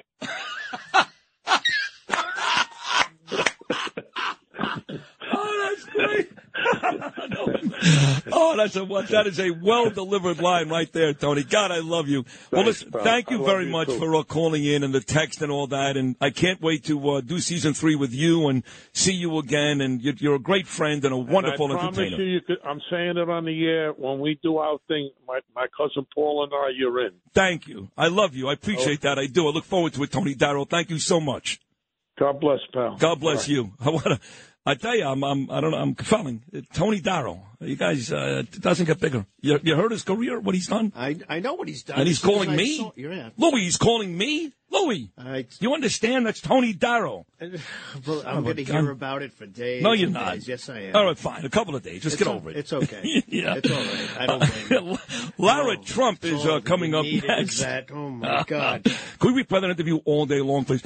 Talk Radio 77 WABC. We appointed nearly 300 federal judges and three great Supreme Court justices.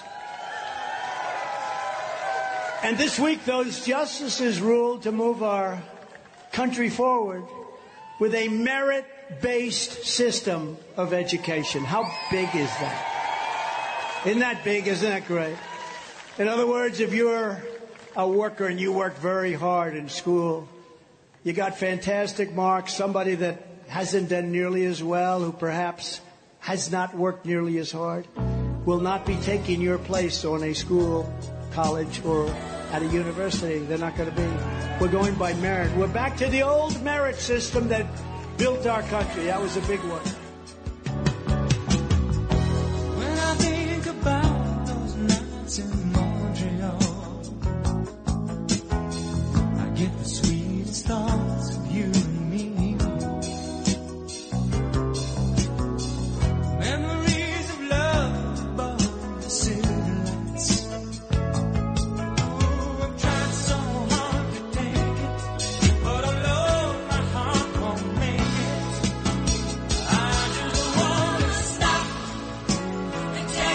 Louis knows I was back in the car this weekend listening to Yacht Rock Radio. This is the Gino Vannelli classic. I just want to stop. Something about this guy, this song, I don't know. It, I find it sexy. I, I, I can't explain it, but probably shouldn't say that with Lara on hold, but Makes should go change. You know, cancel your sex change operation. Stop, it's Gino Vannelli. Okay, it's Gino Vannelli. come. On. He's it. Italian like Tony Darrow. Yeah, Yeah. He's, he's in the Gravesend cast. I think I. No, I don't think- I don't think he is, no. no, no. There's President Trump in South Carolina talking about this Supreme Court decision, which um, I got to play this audio from Stephen A. Smith. What a jackass. I'll play that at 8 o'clock. And then this Jemele Hill. How does she still have a job? She's a racist. She's a racist. Do you understand that? And she's out there writing the story in the Post, accuses Asians of carrying the water for white supremacy for backing the affirmative action decision carrying the water. Asians, the hardest working, maybe the most successful community we've got. This Jemele Hill is poison. With all that said, here she is, the best Trump of all. I mean it. I think Guilfoyle's mad at me. I really do. I don't care. Uh, Donald Trump's, I swear to God, Lara, I know Donald Trump's daughter-in-law, Lara Trump, she used to be so nice to me. Now she's like so flippant. I don't know. I think she knows you and I are tight, so whatever. Well, maybe you should segue into her uh, with like starting with a sexy song like that. I mean, I, I'll take it. You know, I've had worse. You do. shows before, so that's all right. Admit it. You love Gino Vannelli, yes? I mean, who doesn't? if, if you know, come on. I did see a great family picture of you and Eric and one of your children, maybe more, in Westchester yesterday, yes?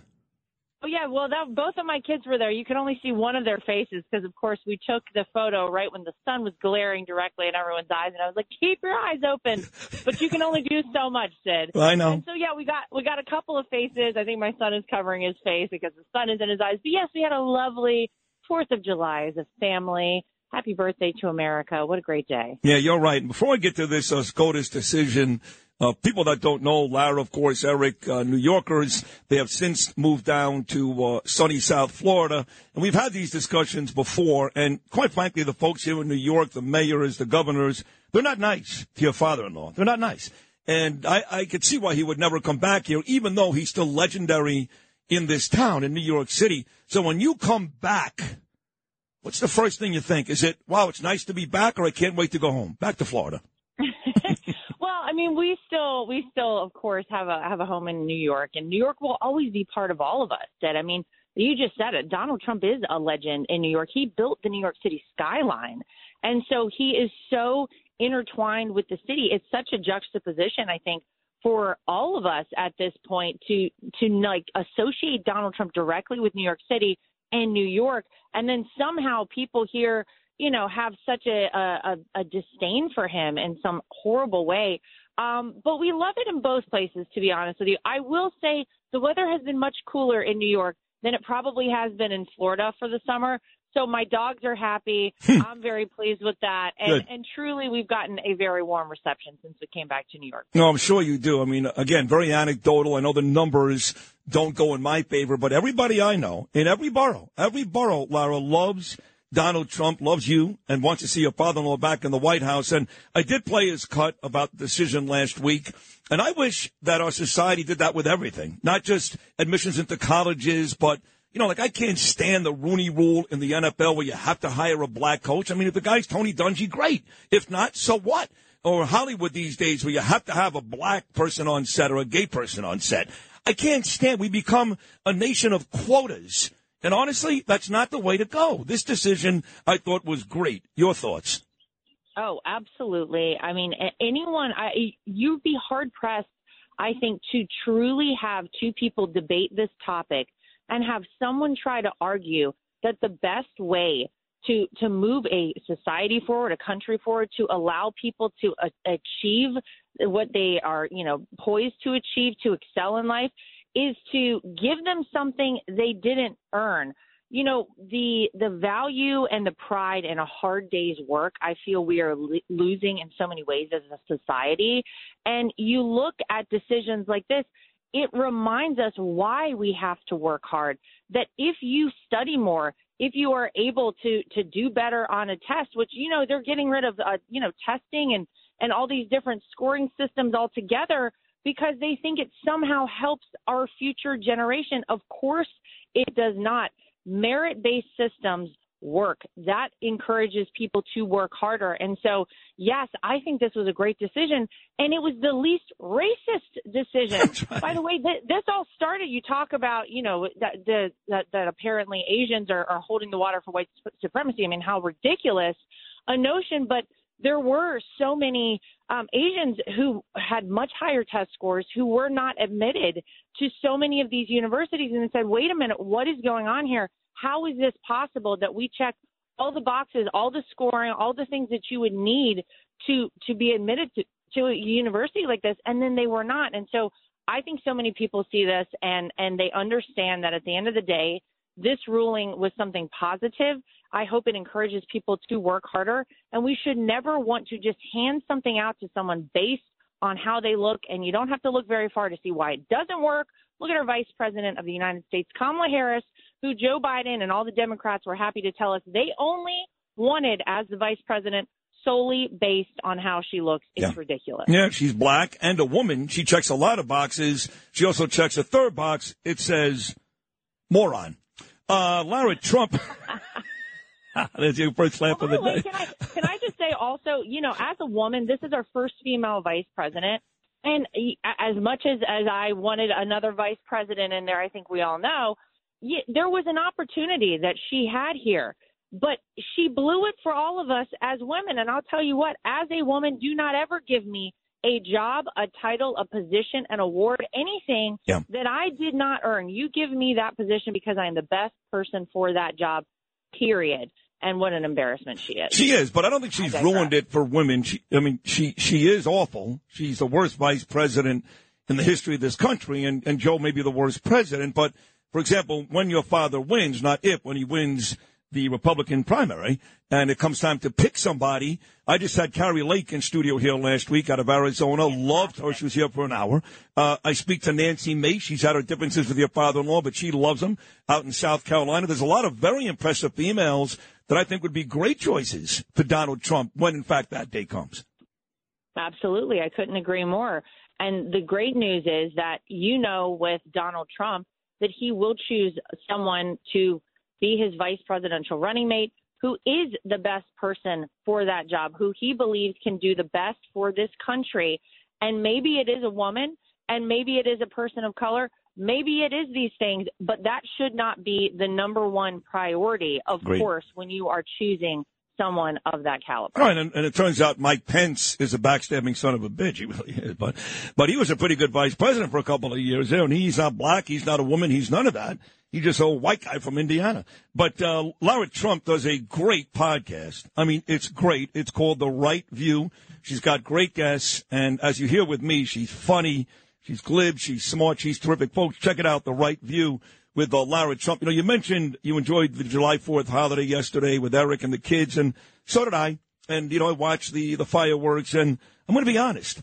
At one point, watching fireworks over the weekend, I felt myself feeling a little solemn. I did. And introspective. And when I talk to myself, which I do often, I'm not crazy, I figured out that I'm so down on this administration. I'm so down on my city and my state between Adams and Hochul. I'm so down on how I know leaders around the world feel about us right now that even though I still love this country and I still think we're the best, despite Biden's best uh, plans to destroy that, we're still the best. But I really felt like we could be a heck of a lot better. So I didn't really enjoy it as much as I should. Is that fair? Yeah, and it's a shame. And I think a lot of people feel that way. And and what a sad spot to find ourselves in in the United States of America in 2023. I mean, in in the grand scheme of things, we are a relatively young country, and look how much we have achieved in our you know time.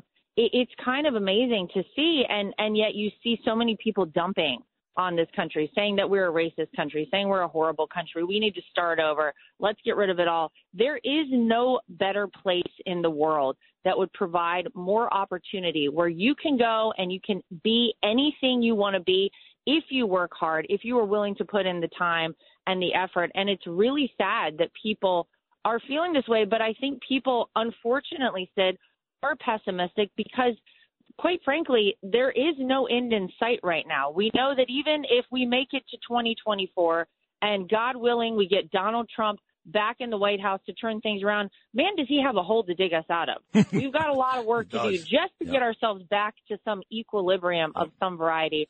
But I believe our best days are still ahead of us. I know my father in law does as well. There are far more people who love this country and want to see us succeed than on the other side of things. And so I think, look, July 4th, America's birthday. Happy birthday to America. Let's hope that two years from now, we can really celebrate because we are really on a path to bring this country back and to get, you know, get our footing on the world stage again and really see the best and brightest days ahead of us. Well said. That was perfect. And uh, with all the work that has to be done, uh, we need the guy that'll get, it, get us uh, out there quickly, and that's your father-in-law. He will get it done very, very quickly. By the way, before I hang up here, Laura, you have been killing it in the gym. I do follow you on Instagram and Facebook. You're like an animal. Look at you, huh? You- you- you- you- Oh my God! Good stuff. Know. Well, It's you know what I never wanted to post those videos, and my husband was always like, everyone always asks me when are you posting another workout video. I was like, okay, I'll post another workout video. I try. That's great. You know, whenever we're hanging out in the gym together, said I'll be there. Oh, listen, it's great. It's very inspirational. I'm not going to lie. I look at it. I go to the gym. I'm like, hey, here I go. Like Larry Trump today. Here I go. Anna, you look great and uh, you sound great. And again, folks should check out your podcast, The Right View. It is terrific. And as always, Larry Trump, the day after our country's birthday, thank you so much for hopping on today. Give my best to your father-in-law. We'll do it again very, very soon. Thank you so much. You got it. Thanks, Sid. You're the best. Lara Trump. And I did get a text, mind you, from Vinny Medugno, the great Vinny Medugno. I love that kid. I love him. Is he on Saturday and Sunday now, both days? Well, he should be if he's not, anyway. That's a really good question. I think he is. Either way, he goes, Gino Vannelli. My old man ass was getting into the groove. So wherever you are right now, Benny Medugno, get naked.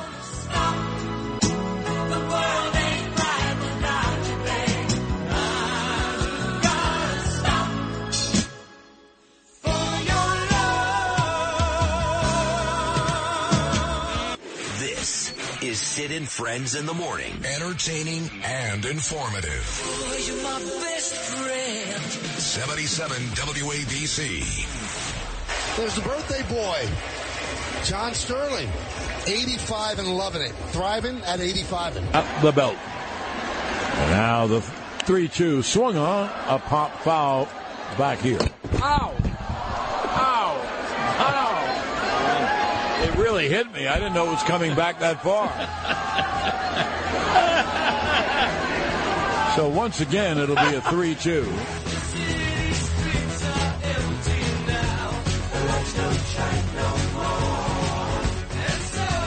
John Sterling. Happy birthday to John. I know John was born the same day as our country was.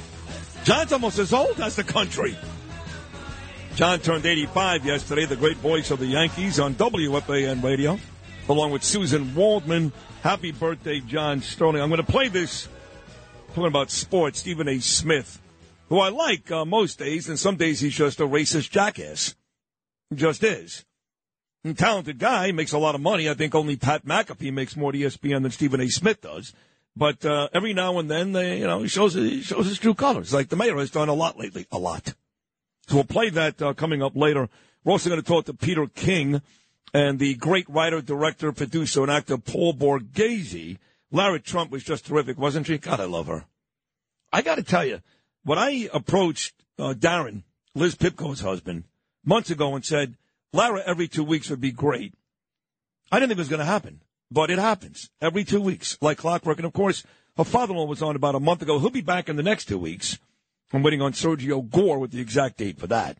But uh, my guest right now, this guy's doing a terrific job. I got to tell you, they gave him an extra hour because he's doing so well on Sundays. So last Sunday was a blockbuster day here because you had Andrew Giuliani from 2 to 3, you had Trump on, and then you had Roger Stone from 3 to 5. I've always liked Roger Stone, always liked him. And uh, now he's got two hours on Sunday, uh, part of our weekend lineup. And here he is making his second visit to this program, the aforementioned Roger Stone. Roger, good morning, buddy. How are you? Sid, always great to be with you. Always Same here. great. Thank you very much. Thank you. And uh, a lot of Joe Biden stuff in the news today. I want to start with something that just happened, which is the White House now has been told to stay away from social media companies because a judge determined that the White House made sure that Facebook and Twitter and all these social media spots did not run the stories on Hunter Biden. They censored, and now the judge is saying, White House, you got to stay away from these social media sites. That's a big deal against Joe Biden, no? Well, I'll talk about closing the barn door after the horse has already escaped. Right. Yes. Uh, in other words, look, we know that uh, that Antony Blinken, our current Secretary of State, he's the guy who went out and ran and rounded up 51 current and former intelligence officers to co-sign a letter claiming that Hunter Biden's laptop was a fugazi, that it was Russian disinformation, just in time for the election, just to give Joe a talking point in the final debate with Donald Trump. Uh, polls after the, the election show 17% of the people say had they known about Hunter and what Hunter was up to, they would have voted differently. But of course, they didn't know. So while this may be good news for 2024, unfortunately, we're stuck with this shadrul in the White House now, whether we like it or not. I love it. Uh, those are two great. Roger Stone from downtown. I like it. Uh, you're right. You're right. It's a bit late, but uh, we'll take uh, victories. I guess it's better than never. But talking about Biden and his run, I think people are starting to figure it out. Democrats, a few independents, certainly, and Republicans we hate as gods. And there's a guy running against him named RFK Jr. And I haven't had him on yet, Roger. I know you have. Frank Morano has. I played a lot of his clips. Uh, O'Reilly and I had a long discussion about RFK a couple of days ago. He's still at about 20%. He's still a good 35 points behind Biden. So he's not really a legitimate competitor yet. But who knows? He's in second and he does speak to a lot of people. He's a Democrat, but he says a lot of things that I even like. What are your thoughts on RFK? And do you think Biden is starting to lose sleep over this guy? Uh, he hasn't yet, but he w- but he should. In other words, I, I'm very impressed. with- Look, I'm 100% for Donald Trump. Everyone knows that. Uh, on the other hand, Don, Don, I like the idea of a bipartisan national unity ticket. Uh, we're extraordinary times in the country. We do need people, to, leaders who will bring us together rather than divide us apart. So the idea of Trump Kennedy is intriguing to me. Oh, let me stop you right there. Let me stop you right there. It is intriguing to me too, and it's brilliant. I mean, it'd be easy to pick Kari Lake, like I just mentioned, or Tim Scott or Nancy Mace. What you're talking about is brilliant because now he gets his base. He gets independents and Democrats as well. My question is, while it's intriguing to Roger Stone, you know Donald Trump as well as anybody. Is it at all realistic? Well, the real question, Sid, is is it realistic today or will it be realistic next August when both men would have to make a decision?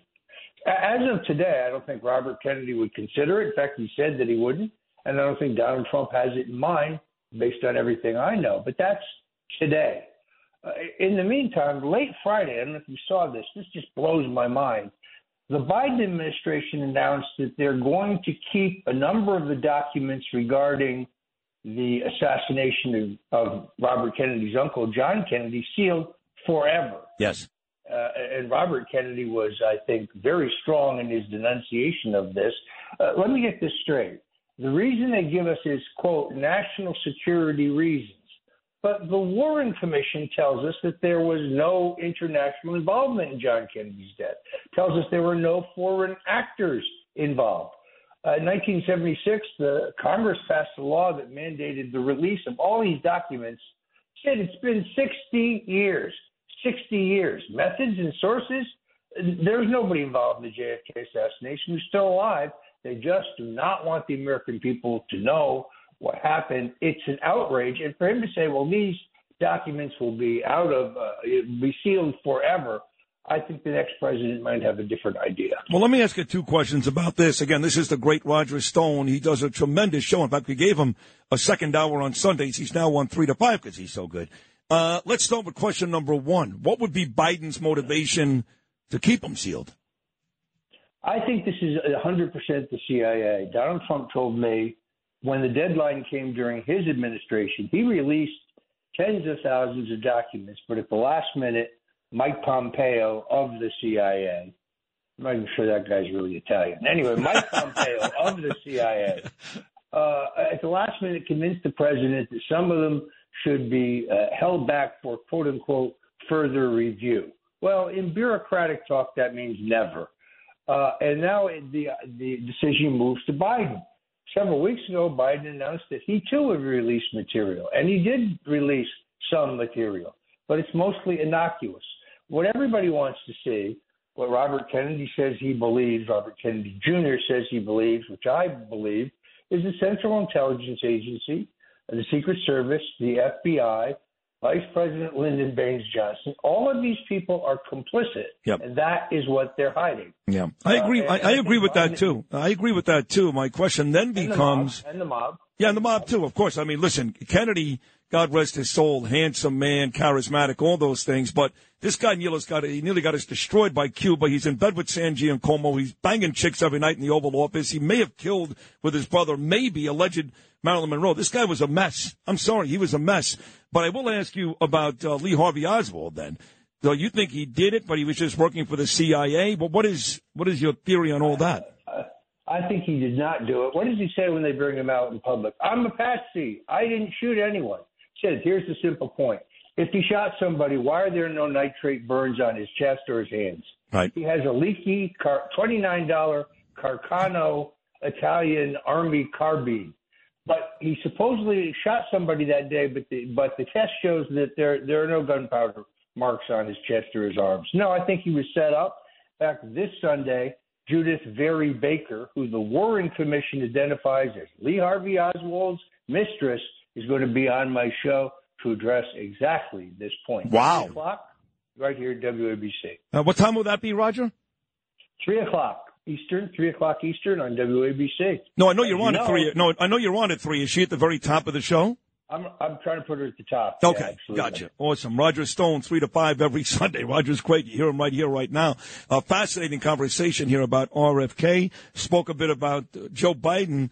Yesterday uh, was the 4th of July, Roger, and I just admitted to Lara Trump, uh, your friend Donald's daughter-in-law, that um, while I enjoyed the fireworks and I love this country, and I still think, despite Biden being the worst president ever, I still think we're the best country in the world. But my excitement this weekend was met with a little solemn. I was solemn because uh, I, my city's a mess, my state's a mess, my country's a mess, and I need Trump back. Did you feel the same way? Did you feel good and bad during yesterday's holiday? Well, I felt good because uh, you know one more year we get to celebrate our freedoms. I felt badly because I I see our freedom slowly being taken away. Now, this Supreme Court decision that you opened the show with, while it's a very good sign, uh, you know, I, I'm still not convinced that we're going to have an honest, fair, uh, transparent, honest election in 2024. We have a lot of questions about anomalies and irregularities in the last one. I'm not making any specific claim because I'm not an expert on this, but in all honesty, we need to have a system in place to ensure that our next election really reflects the will of the people. I agree. And I've had so many friends, Roger, say to me, I want to vote for Trump, but what good is it? He's not going to win anyway. And, you know, we, the last thing we could afford to have in 2024, I know we had 71 million votes last time, but it's a low Republican turnout because they believe their votes don't count. So I guess uh, the question is, I know you're not an expert on this, but how do we fix it? What do we do? Well, there's so many imponderables, though, Sid. Are we going to be in World War III by then? What Maybe. Happens, what happens? In, what happens in Ukraine? Right. What, what will gasoline prices be a year from now? They're pretty bad where I am now. I don't know about you. Uh, we're going to have a continuation of the epic inflation that we've had. Will the Chinese have gone into Taiwan by then? I mean, Hmm. It's you know, in, in politics, a, a week is a lifetime. never mind a, You're right. a year. Well, before I hang up, this is such a great conversation. I want to get your thoughts on the Ukraine. Uh, I've been on the record for a long time, and my late partner Bernard McGuirk, God rest his soul. We're not for this. You know, we want the Russians and Ukrainians to figure it out. Billions and billions and billions of dollars. Uh, Putin doesn't care. We're not stopping Putin from doing anything. In fact, if Putin, and he is losing this war, we know that, but if Putin doesn't win, it's because he beats himself. It's not because of us. I'd like to see us get out. When people say six billion is not a lot of money, let me tell you something. I looked at what infrastructure costs, education costs. Six billion, Roger, goes a long way. And we spent over a hundred billion on this war already. What are Roger Stone's thoughts on Ukraine, Russia? Well, I had General Michael Flynn on my WABC show, not last weekend, but the weekend before that. He would challenge the idea that the Russians are losing. Uh, he thinks what we get is a lot of war propaganda. I love the New York Post, but if you believe them, uh, you know, the Ukrainians are kicking the daylights out of the Russians. No general, no military guy I know, and I know a lot of them, retired and some active, believe that that is the case. So uh, what's really disturbing is there are no peace talks even going on. No. They're not even at the table. In fact, that we we now know that the Ukrainians and the Russians had two tentative peace peace agreements that would have stopped the killing, but they were both nixed by Joe Biden's State Department. This is where I really think this is Donald Trump's potential strong suit issue.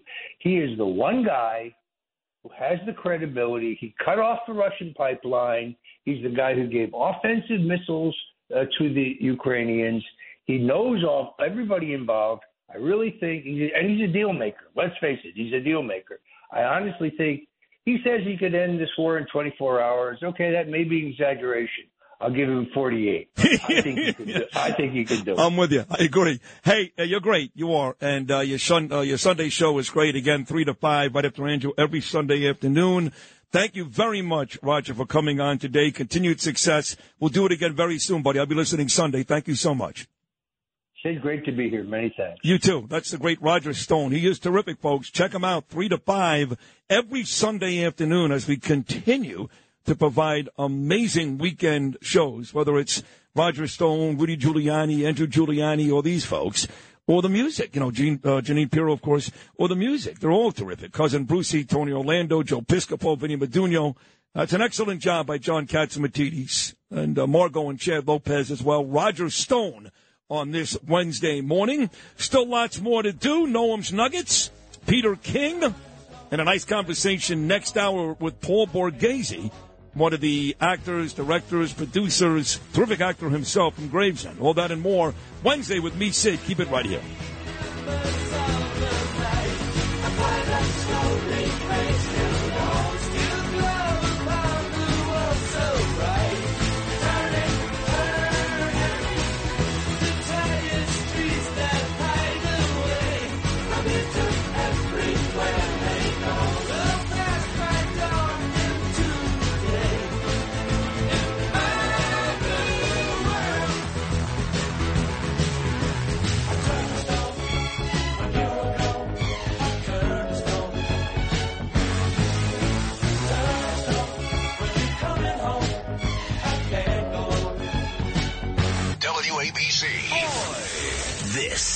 Is Sid and Friends in the Morning.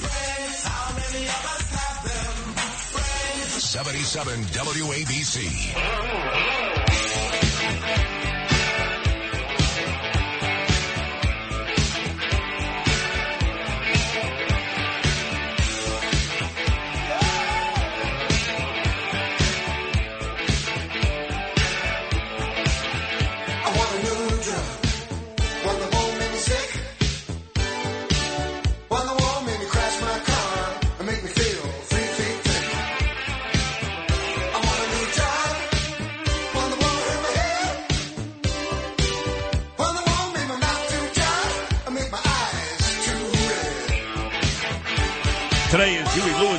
Birthday, and he wants a new drug. Somebody asked me just last week if I miss drugs. I'm like, oh God, no. No, I don't miss drugs. Miserable. And Justin does enough for me and him these days anyway, so. What did we? What did we? Haven't we oh, discussed? Oh, I this? can't even imagine how many. Oh, you're right. Your mom is listening. but you must have done a ton of. Or may be your blow at the White House. I, I don't even know. very well- Did you go to Washington D.C. this weekend? No. Well, wherever you were, I'm sure you got high as a kite. I was fine. I was very well behaved. I kept it all together. Don't worry about me. No, I know you keep it all together. I'm being completely serious. Much better than I was. Because, no, I'm serious. Because when I text you, which I believe was every day this weekend, all four days, about upcoming guests, you always get right back to me. Me, I just, I was gone. But I was off the radar for five or six days. Well, know. I couldn't imagine the repercussions if I didn't get right back. well, no, then we'd have issues. yes. Right, right, exactly. Yes. No, but you, you, you're good. I mean, you, you know, you're able to do stuff. Like Bernie was like that. You know, Bernie would put on a pair of sunglasses and come to work and get through the day. I couldn't do it. Like that. I just couldn't do it. There were I- some days, though. hmm, oh, I know he wasn't all that good. I know. No, there were some uh, mornings when either one of us could come in hungover. Oh, yeah. bad. Yeah. There were a lot of mornings. What do you mean some? Well, Both of you guys were, I mean, drunks and yeah. he but just did more drugs than you, Bernie. That's all. He he did, yes. But I, I was relaying a story to Justin last week about one of Bernard's really bad mornings. really bad. Yeah, which one was I there at the that, was time? when- that was the morning somebody died, right? No, it was a debate that we Oh, were right, having. right. It was I don't know who else, but Al. Was I on the show at that no, point? I don't think so. It was before you. Al Rosenberg? Al D'Amato. Oh. It was a huge station thing. That Oh, I wasn't there. Imus Okay. was Yeah. moderating it, Oof. a debate, and Yeah. he overslept Wow. by a lot. By a lot. Yeah, okay. He wouldn't even. He couldn't even. was he in the office sleeping or was he home? home? Oh, he's home. Wow, okay. Yeah. It was. But Well, talking about Al Rosenberg, he died last week. You remember Al Rosenberg? He worked for Imus and Stern. I'm not. No relation. I'm not even going to look at you. No, I, no, he really did die. He did. There's a long thread on the New York uh, City uh, message board. I'm going to look at it. And he worked for- Okay, now you're. No, I'm being I serious. Hear, I didn't hear about Yeah, it. he worked for Okay. both for Imus and Stern. I knew Al I Rosenberg. know. I yeah, knew, I knew him well. He no was- relation. I'm not related to Al Rosenberg or Peter Rosenberg on ESPN, but he did die, Al Rosenberg. A, an- a great guy. Yeah, he was very funny, very funny. And I've got horrible news for you before we get to Noam Laden. Uh, Mayor Bill de Blasio and his uh, wife Chirlane McCray are separating to date other people without moving out or divorcing. So they're going to live together and they're going to date other people. And my question is, I know she's got a billion five, but who the hell would want to date Chirlane McCray? She's got a billion five. I guess that's it, right? Who the hell would want to date Bill de Blasio? Well, he's not a horrible looking guy. She's horrible looking. Yeah. Horrible. And it's nothing to do with color. Please stop it. She's just really ugly. He's not. He's a dick. Well, yeah, like he's he's worldwide. He's known as just a giant doofus. Like what's what's attractive? Hey, he won a bunch of elections here. Yeah, well, you're right. Some blue haired lady up in uh, on the Upper West Side who voted for him every time. She's gonna dig him, right? No. Well, do you remember he he got her to trade teams? Yeah, she, She was that's a, right. She She was, was a, a lesbian. lesbian, yeah. and then she went straight. So I don't, maybe she went back to being a lesbian. I don't know. You know, the uh, there's a girl named Kyle who I happen to like a lot, and she's on the Real Housewives of um, Beverly Hills, and she happens to be cousins or an aunt to Paris Hilton. She's one of the more famous housewives. You- should know who she is. Of uh, course, Bill. yeah. Kyle left her husband Mauricio, who cheats on her like every week. You know, I love he every week. This guy cheats, and she's with a girl. So he turned her lesbo, I guess. Yeah, he'd make me lesbo. That's for sure. Mauricio? No, that's uh, De De Blasio. Oh, De Blasio. Yeah. No, but De Blasio turned her around. Yeah. She went from lesbian to actual heterosexual. Well, I'm saying he would make me go Go to back. be a whatever. Yeah. I'd, I'd take trees or druid. I don't forget it. I'm kidding. Druid. God. All right, no, what's uh, actually running this story right now on New York One. New York Times reporting De Blasio and his wife are separating. So. Huh. So wait, but they're going to live in the same house? Yes, they're not divorcing. They're not. They're not even leaving the house, but they're going to date different people. I think they can't afford to. That's probably what's going on. Can't afford to. They got a billion and a half I dollars. I don't know. You think that money's gone? Yeah, I think they got that Park Slope place, and that's it. That's it. Yeah. Hmm. So they probably have to share the place. She's got. Where's she getting money from? I, I, I, I don't know. Where's he getting money from, for that matter? I, I, who knows? He's crooked as the day is long. This guy. He's got. I'm sure he's got millions somewhere stashed away. No, no. you don't think so? I No, do. I doubt it. I definitely do. Hmm, all right. All right. I What could be wrong. And maybe Bill's going to be gay now. Who knows? Maybe, maybe she'll it. be a lesbian and he'll be gay. right. Be fantastic. It's a possibility. You never know. It's, It's 2023. the right city to do it. He could be Yeah. the most unattractive person. Oh. in God. Paul McRae? Oh, no, Bill De Blasio. Oh, I don't think he's all that ugly. I don't. You don't? I think Okay. I think she's a much uglier female than he is a As male. a male. Oh, yeah. Okay. Well, Yeah. you know, that's that's a worthy debate. Uh, what do you got today? No, I just remember how he used to sweat during those daily press conferences Yeah, over COVID. He's got nice hair though. Sweat like About as awkward a human being Yeah. as you could uh, imagine. Are you kidding? Kneeling No, down to no, I get it. Okay, I'm not a fan of his, but I just find him to be a better looking guy than his wife is a female. My God. Okay, right. She's rough, I'd man. rather be thrown into a ditch than be burned alive. Okay, well, Well, you're what's right. difference? Right, right. Fair enough. You Uh, win. Good. So, uh, you know, That's funny. Do you know what the number? You were complaining about this earlier. The number one complaint in New York City by New Yorkers is noise. Right, far and away, it's the number one complaint. Right, and we don't have any noise at all where we live, me and Lou, except on July 4th. Otherwise, you could hear somebody fart in Brooklyn from our house. Right. Well, if you're in other parts of the city, noise is a real issue Oh, it's, it was from. like- awful. I lived on the Upper West Side, Right. all over the place. It was a mess. So the city, for some reason, decided that they would let civilians give tickets to businesses that violate noise ordinances. And they gave them full power to do this. Still do, by the way. So if you hear noise coming from a bar, you can essentially hand that business a ticket. But it's worse than that. The city to give an incentive to New Yorkers to turn in businesses making too much noise, split the profits with the person who's turned them in. So this has become a full-time business for what they call civilian noise bounty hunters. There's one guy, his name is Dietmar Detering. He's from Queens.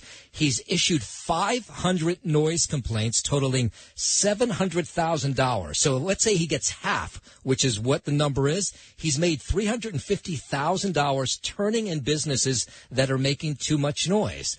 And so uh, NBC caught up with this guy and they asked him, hey, is this a full-time job now, turning in p- businesses that make too much noise? Uh, yeah, one one could say so. Yeah, there's so many violations out there, and a lack of enforcement. And I see the victims. Yeah. So, uh, so wow. Yeah, it's crazy. So, That is crazy. And so these businesses, there's like the Mercury Bar, which is in Hell's Kitchen. I know have- the place. Yeah, Yep. thirty-three thousand in noise complaints. Again, from the citizen ticket givers. You could do it right now, Sid. You could walk onto the street. I don't if want you hear to. noise coming out of like a bar or business, you can go then to the Department of Environmental Protection, Yeah. report these guys. If they get a ticket and they're found guilty, you get half of whatever that ticket is. So if it's thirty-three thousand dollars, Hold on a second. Maybe that's not a bad idea. though. You didn't like 16 money. grand. Uh, six, that's a lot of money. But that one guy's made three hundred. If he's made half, which is possible he had, he's made three hundred thousand dollars in the last year turning in business. What a racket! So he he walks around the city and he just finds. And so one of them is just that that Mercury Bar. They got a thirty three thousand dollar ticket because their television, which was sitting outside the bar area, was on too loud. So instead of this guy going up to them and saying, "Hey."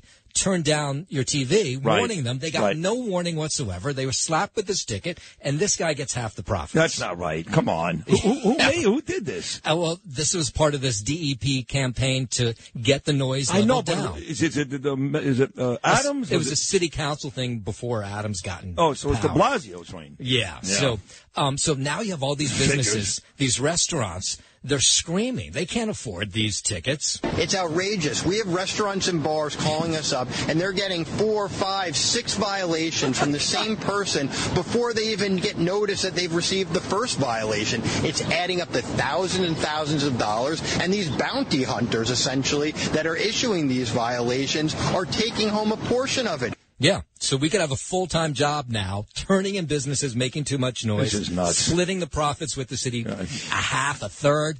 You would do pretty well. No, you would do very well. Yeah. You got to you got to get out of here. The ultimate irony: Sid Rosenberg turning in businesses for being too loud. That's, that's ironic. That's not lost on me. That doesn't what I- bother me. From what I used to see. I used to uh, live on the 14th floor on the Upper West Side. I'd hear the couple uh, uh, uh, on top of me. They'd be banging uh, every night. They'd be loud, uh, but I couldn't give them a ticket now, could I? No. No. Only restaurants and bars. Restaurant, bars, businesses, you know, like a cell phone place that's blasting music trying to get you in the door, they get tickets too. But again, you know, what's the incentive of the person who's giving the tickets to tell them to turn it down if they know they're going to get half the profit? Right, take the There's- money. Yeah. I wouldn't. I wouldn't tell them to turn it down either. Yeah. You would tell them the couple upstairs to turn it up. Well, this city, it's a mess. This city, it's just, City's just it's nothing. unbelievable. One after another. And you get this mayor walking around beating his chest, telling everybody God sent him at the right time, the right place. I'm doing a great job.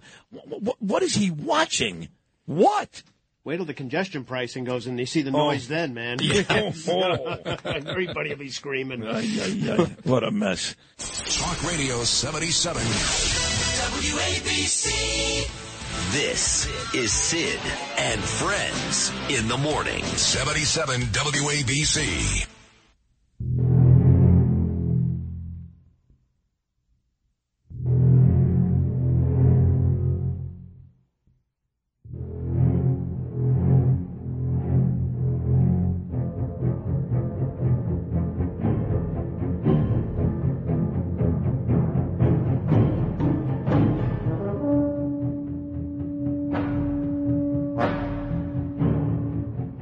Well, you know this team. Jaws. I didn't go in the water. Millions. of people didn't go in the water. Millions. Richard Dreyfuss, of course, the star of the movie. Let's see, Lewis, for $64,000 was what late great actor played the sheriff in that little town? Roy Scheider. Very good. Very good. Name the captain. Oh, he was a great actor too. Damn Yeah, it, he was he a. oh, he was great. He played. It was three great actors, but he. Yeah, had, we he, had Scheider, Dreyfuss, and the captain was a great actor. Yep. What was his name again? You Uh, forgot too. now? I have to- yeah, I know you forgot, but he was. He was in a ton of movies. It was a great movie, and and now it looks like uh, they got a big shark issue on Long Island. I think it's Suffolk County. Okay, I got it. Who was it? What's his name? Robert Shaw. Yes, Robert Shaw. Very good. Scheider, Dreyfuss, and Shaw. You know, Dreyfuss is all pissed off too about this nonsense. Where like every movie has to have a black person, a gay person. A, shut up. Yeah, I read that. Yeah, it it was was- great. we He's- played the cuts. Yes. Good for him. So uh, Suffolk County, I believe they spotted a school of 50 sharks by Robert Moses, and I believe two teens got attacked on the island this weekend. Good thing Pete King doesn't go in the water. well, does he? Pete, do you go in the ocean over there? My God, it's like Jaws on Long Island. No, they- wouldn't dare take me on. Uh, I'm uh, all set to take on 50 sharks, 100 sharks.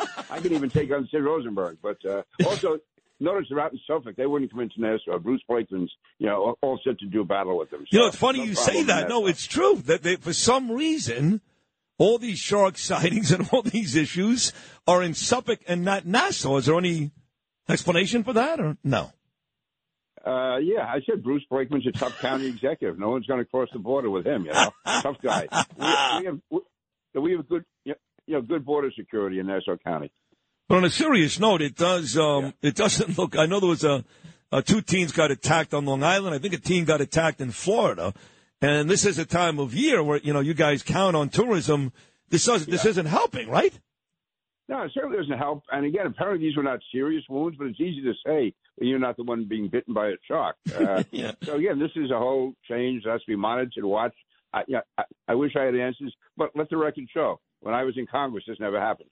That's right. So you believe that the Sharks actually knew you were in Congress, or they know Bruce Blakeman is a Nassau County executive, and the Sharks know this, and that's why they're staying away. Because if you believe this, it's good that you are retired, Pete. Just, just between you and I. No, actually, uh, just so you know, I, I wasn't certain. You know, but God appeared to me last night and told me that's, that's what's happening. You know. Funny. So you sent me a text, and it was um, Enes Kanter. I've got what he calls himself now. He's like Lloyd B. Free. He's like World uh, Enes or Freedom. Freedom, right? It is, it is Kanter freedom. Right. And and he uh, he does a lot of political talk these days, and he's usually on the right side of things almost always. And I guess he was responding to this awful person who plays for the Washington Mystics. Her name is Natasha Cloud, and she's the latest, like Brittney Griner, WNBA player, to say our country is basically trash, and that we don't treat people equally and all that. What are your thoughts on that whole exchange? Well, first of all, she's an absolute disgrace. I mean, for anyone in this country to say that we're trash, as Enes Kanter said, uh, there's no country in the world that comes close to us for freedom and liberty and democracy, etc. When I first met Enes Kanter, then I was before he became Enes Kanter Freedom, uh, when I was in Congress, and he was very strong against what was happening in Turkey. That he can't basically travel to Europe because you know warrants out for his arrest. But even more so, Yeah, fact, didn't didn't uh, didn't the uh, Er- Erdogan, uh, what is it Erdogan? How do you say uh, the leader there in Turkey? Erdogan. Erdogan. Erdogan, Didn't Erdogan put a hit out on his father or something like that, or something crazy? Yeah, he put his father in jail. Yeah. And there's a warrant out for uh, Kanter. But here's the story, and even more than that is the way he has called out the NBA for their phony human rights, Black Lives Matter talk. I mean, they're talking about you know standing up for freedom and uh, uh, being against oppression, and they've invested billions in China. I mean, they are so involved with China, which is the if probably the worst human rights violator in the world, or one of the very worst. And you know, LeBron James and others, and Kanter speaks out against that. He says, you know, you want your sneaker deals, you want to, you know, get the television rights and everything to, to China, then don't be a hypocrite. Don't be taking these. Don't be criticizing the United States. Don't be uh, slandering cops the way they do. So again, he's the one guy who really calls out the NBA. I tell you, I I won't even watch the NBA anymore. They such phony, racist hypocrites. I have no tolerance for them at all. But the one guy who's out there who says this over and over, is Enes Kanter Freedom. So I give him I give him credit. He's a great guy. He's an easy guy to talk with. When he was in the office, he'd be you know, signing autographs for kids who would come by. You know, a guy who worked for me, his son who was a big Enes Kanter fan. He would talk with him. The whole thing. He's just a, a good guy and a solid American. He became an American citizen. And with all the anti-American garbage we have to listen to, it's good to have a guy who is an immigrant who stands up for what America is all about. I want to get back to the NBA in a second. I want to move to the affirmative action decision the Supreme Court last week deciding, nope, we're going to allow kids into college now based on merit, not on color, race, creed, all those things, which I thought was a huge victory for our country and a great day for our country. But of course, I'm going to play some audio for you from folks who cover the NBA who feel differently. What were your thoughts on last week's SCOTUS decision? I think it was a totally correct decision. You know, Martin Luther King could have written that opinion 40, 50, 60 years ago. I mean, that is uh, basically it says that people should be judged on, uh, on their merit. That you, you you don't end racial discrimination by imposing more racial discrimination. And when I see people on television say that you know, they wouldn't have been in college or, or this or graduate school without affirmative action, that means that they took this place from someone else who deserved to be there. How about the guy who didn't make it because even though he had higher grades, even though he overcame more, because he didn't check the right box, he he or she did not get uh, accepted into college. We've Right. gone the wrong way. This is sort of like back in the 20s and 30s when Jews were being kept out of the Ivy League because suddenly you know, there were too many Jews who were you know, you know coming out top in their class and being accepted into schools. The same now with the Asians. I mean, schools like Stuyvesant and others, the high schools, how they're trying to stop that, and the colleges. I mean, to me, I wouldn't care if the class was 100% Asian, 100% black. You're getting the best people you can. And uh, again, I agree. It doesn't always have to be just on grades. If you can show what a person has overcome, that's fine with a white or black, whether it's a white kid in Appalachia or a black kid in the inner city. But don't base it on race. Base it on achievement and base it on you know, uh, you know dedication to a, a, a strong work product. I couldn't agree more. Now, Charles Barkley, who I usually like because he's not uh, one of these victim of African American people, he he actually calls out the black community every now and then. He actually said this weekend he's going to give millions and millions of dollars to his alma mater, Auburn University, because he wants black kids to continue to go there. Charles, Charles, if they get the grades, they'll go there. But that brings up uh, Stephen A. Smith. He brought up the NBA. He covers the NBA, he covers all sports. He makes about $8 million a year, as you know, Peter, for ESPN. But he went on his soapbox this weekend about this SCOTUS decision. He usually talks NBA, but this weekend it was the SCOTUS decision. Play cut number two, Lewis, cut number two, Stephen A. Smith. I'm appalled by the decision because of the insensitivity it wreaks. Not the law. The law, it makes sense. You read the 14th Amendment, there's a legitimate argument by the conservatives to make that point. But in spirit, a lot is missing. And that's what we're talking about when we're talking about the soul of this nation. And by the way, I ain't trying to quote Joe Biden. What's it going to take for us to wake up and activate ourselves to fend off this onslaught that clearly is coming in our direction? It's not just coming in the liberals' direction. It's also coming in the direction of independents like myself and even some Republicans because you got others who are extreme that don't give a damn. In the spirit, Peter, not the law, just in the spirit. Your thoughts on Stephen A.'s comments?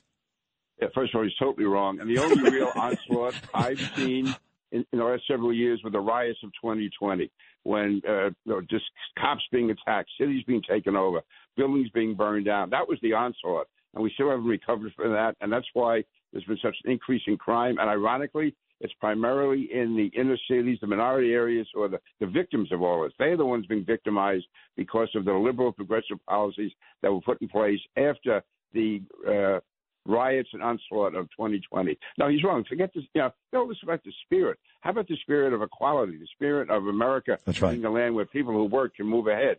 So listen, Stephen A. Smith, all these guys, they're locked in a time warp.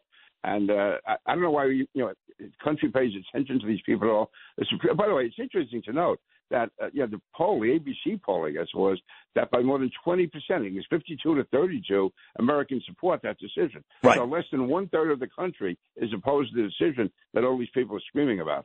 Idiots. So I posted a picture. I, I live in a very patriotic neighborhood, and to Pete's uh, uh, defense, Pete loves Belle Harbor, and Pete is beloved in Belle Harbor. Whether it's Sean at Harbor Lights, my neighbors, I mean this sincerely. Peter King is beloved in that area. Rockaway, Belle Harbor, and Neponsit. So there's one lawn I walked past. Every house has an American flag. Not every other house, not many, every one. And one lawn I walked past, I had to take a picture. I counted 82 mini flags on their lawn. So I posted it on Instagram. So Peter, he gets so jealous that he finds some goofy block in Seaford or Oyster Bay, wherever Geisha place he lives, and he puts up a picture to me and he goes, look, we're right with you. Not even close. Nice try. You guys are pretty good, but you are not my neighborhood. I'm sorry, Pete.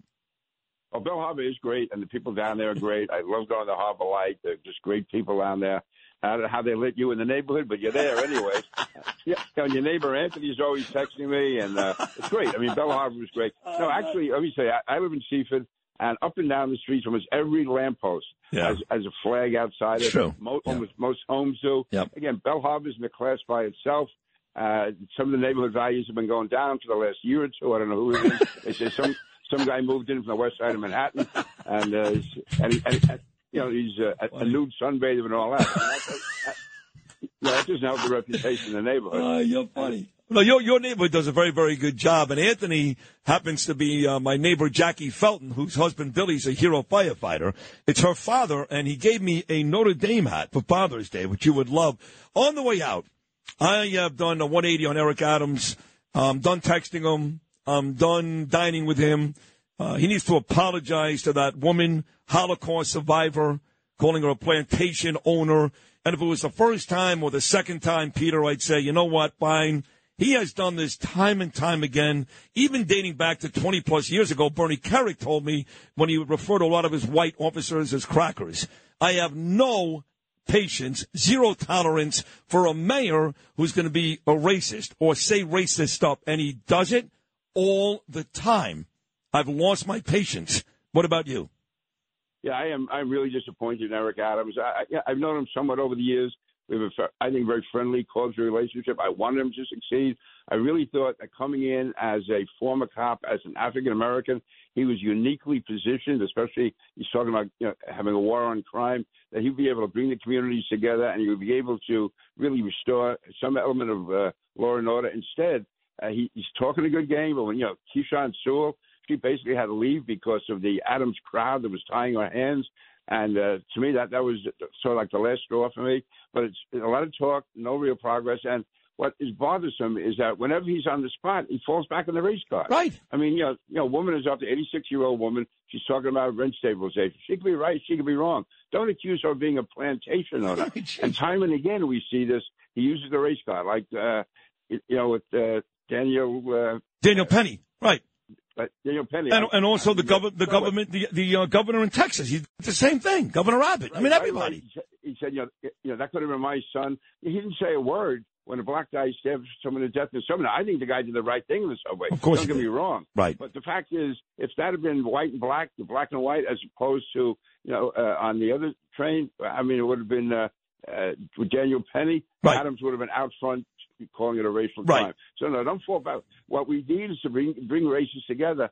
And for a guy who I thought was uniquely positioned to do that, he's dividing the races more than ever. It's really wrong, and it's just a, a failure of leadership. There's still time to turn it around, but he's got to do it quickly. Oh, good. I'd love to hear this. Thank you, Pete. I'm glad you said that. Yes, Jordan Williams, of course, and my buddy Jason Goldman. I'm glad he got Jordan Williams off because the guy deserved it. The guy did the right thing. Right, right, the right thing. Right, yeah. but but you, you, again, uh, there's Eric Adams, who initially in the Daniel Penny case was great, and then he joined Al Sharpton, the rest of his buddies there, and turned into what we thought he would turn into.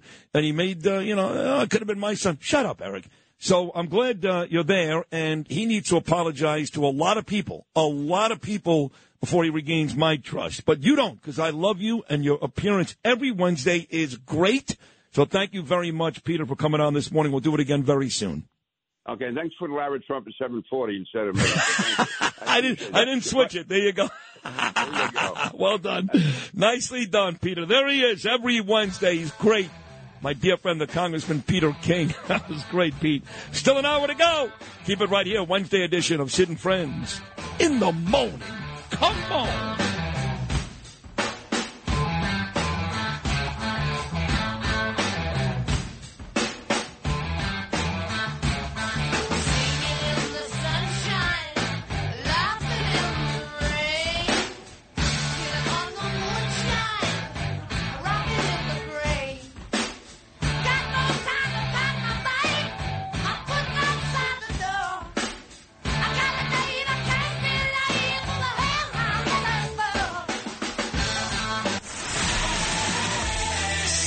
Friends in the Morning. 77 WABC.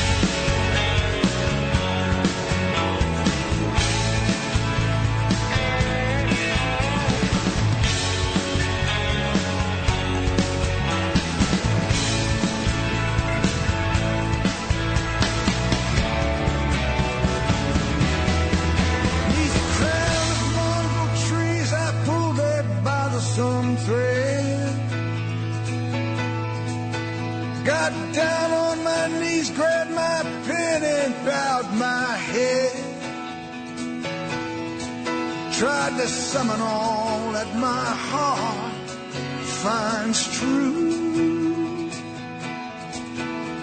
And send it in my letter to you. Things I found out through hard Bruce Deuce, baby. Bruce Deuce at 9.13 on your Wednesday, July the 5th. The favorite show is back. That's us, Sid and Friends in the Morning. Had a nice four-day weekend. Just gave you three great hours. Another 48 minutes to come. Paul Borghese's going to join me. He's going to be great, I promise. Irishman, Sopranos, Gravesend. He's been all of them. We'll do a bunch of stuff with Gravesend this week, and that'll be it, you know. We'll get Dice on, though, next week, I think. Andrew Dice Clay. That'll be huge. That'll be humongous. That'll never. That will not be Next it. week. That'll not be it. What do you mean that'll be it? Well, till I do it the next time. Yeah. Yeah. Till next week.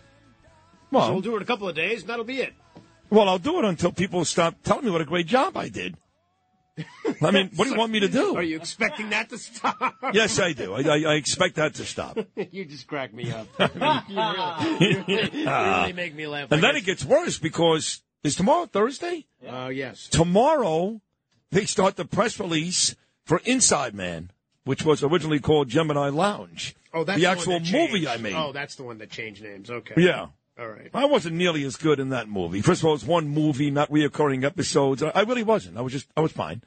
Uh, much better in Gravesend. But this is a major motion picture. Going to be in theaters all over the world starting August the 11th. Bo Dietl was great in it. I mean, great.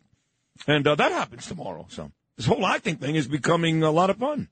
Well, you're starting to rate one against the other. Yeah, I know. It's real. I'm not as good in that one as I Yeah. am in the other I one. know, it's kind of funny. I'm Stupid. It's what can I tell you? Pretty funny. It is pretty funny. Uh, what was Bill Maher talking about here? Before we get to Borghese, he was talking on his show. I tell you, I love Bill Maher. And I'll give Bernie a lot of credit for this one, too, my man Bernard. Started playing a lot of Maher stuff about 18 months ago before he got really sick.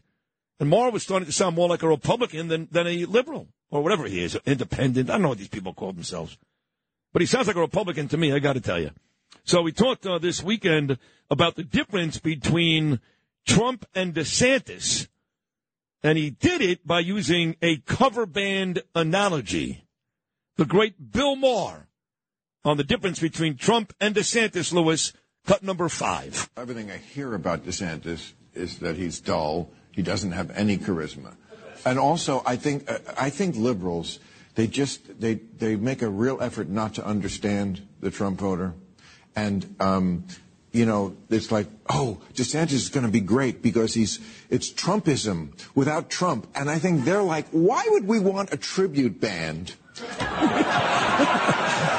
when the actual band is still playing? Pretty good. Pretty good. Why would we want a tribute band when the actual band is still playing? Can't disagree with that one. That's Oh, Don't say you can't disagree and you sit there and nod your head with Pete King and Bo Dietl when they're all over DeSantis and killing Donald Trump. Wait. I just agreed with him. Well, I know, but you, you, So where, where'd that not- come from? What I can't. I, I'm so I'm not allowed to agree with Well, him. I mean, you haven't for, for like the last eight months.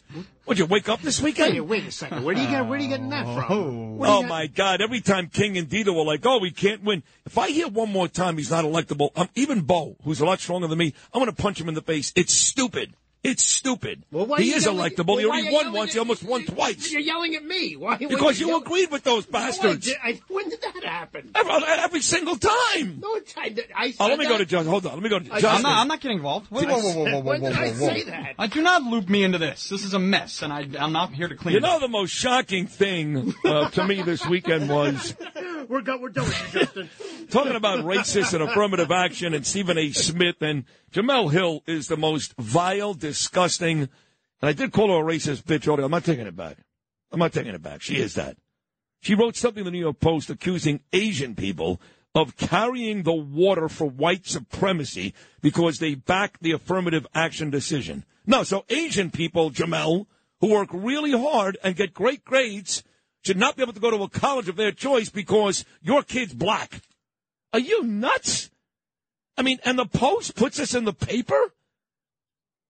You know what Noam said to me this morning? How did she get away with it? And there's a very simple explanation. She's black. I'm not a racist. A not even reason. close. But I'm so sick of it.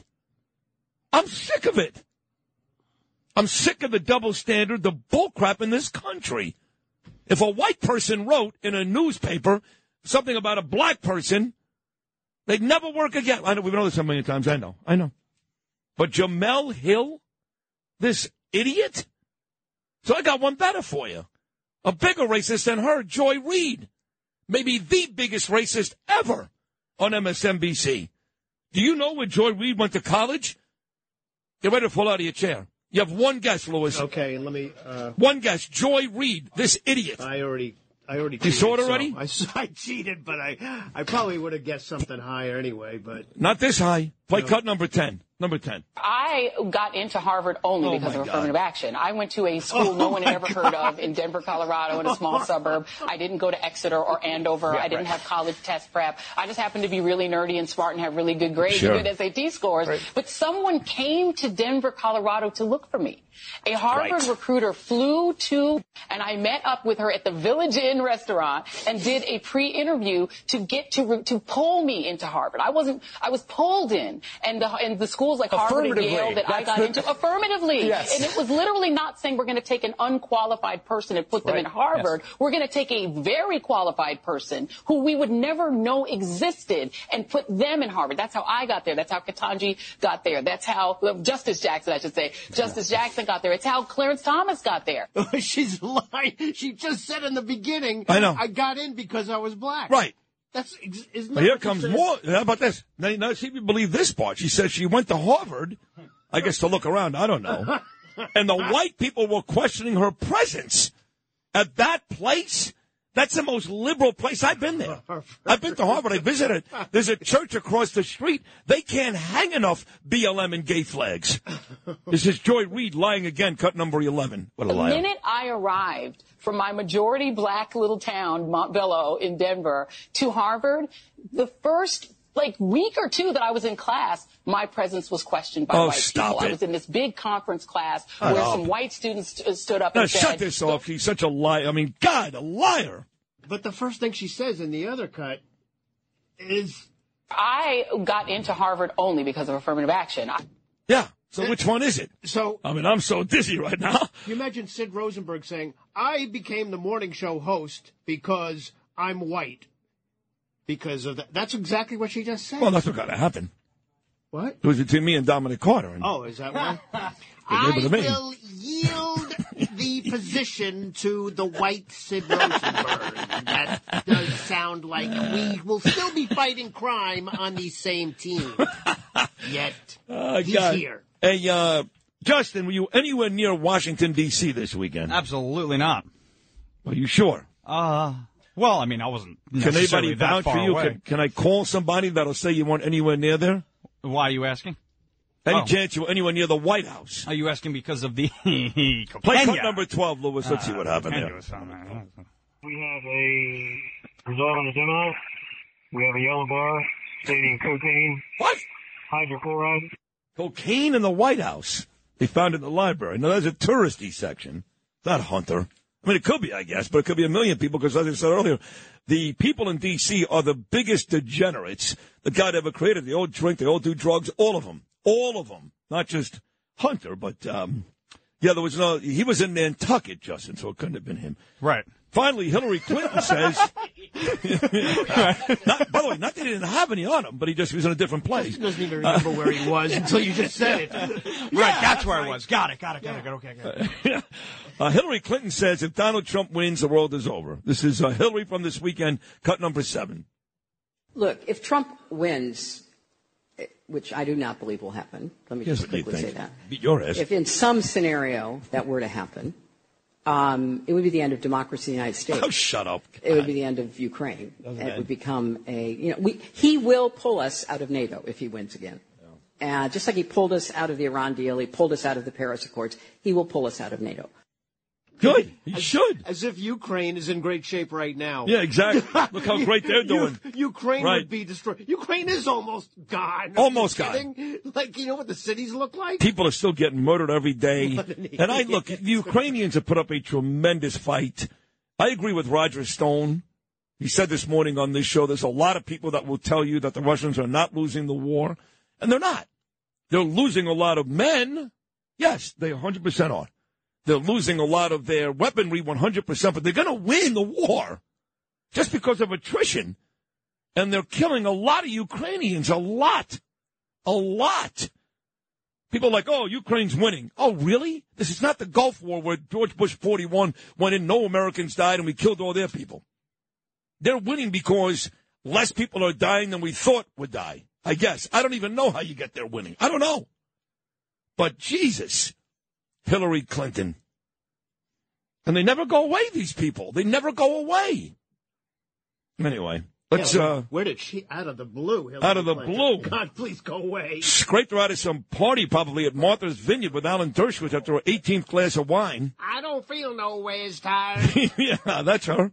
So we'll shift gears. We'll, uh, what does Eric Adams say? We, uh, uh, we gonna pivot and shift. right, that's Sidney. right. Yeah. yeah, we'll talk to Paul Borghese coming up next on the Wednesday edition of your favorite show. We are Sid and Friends in the morning.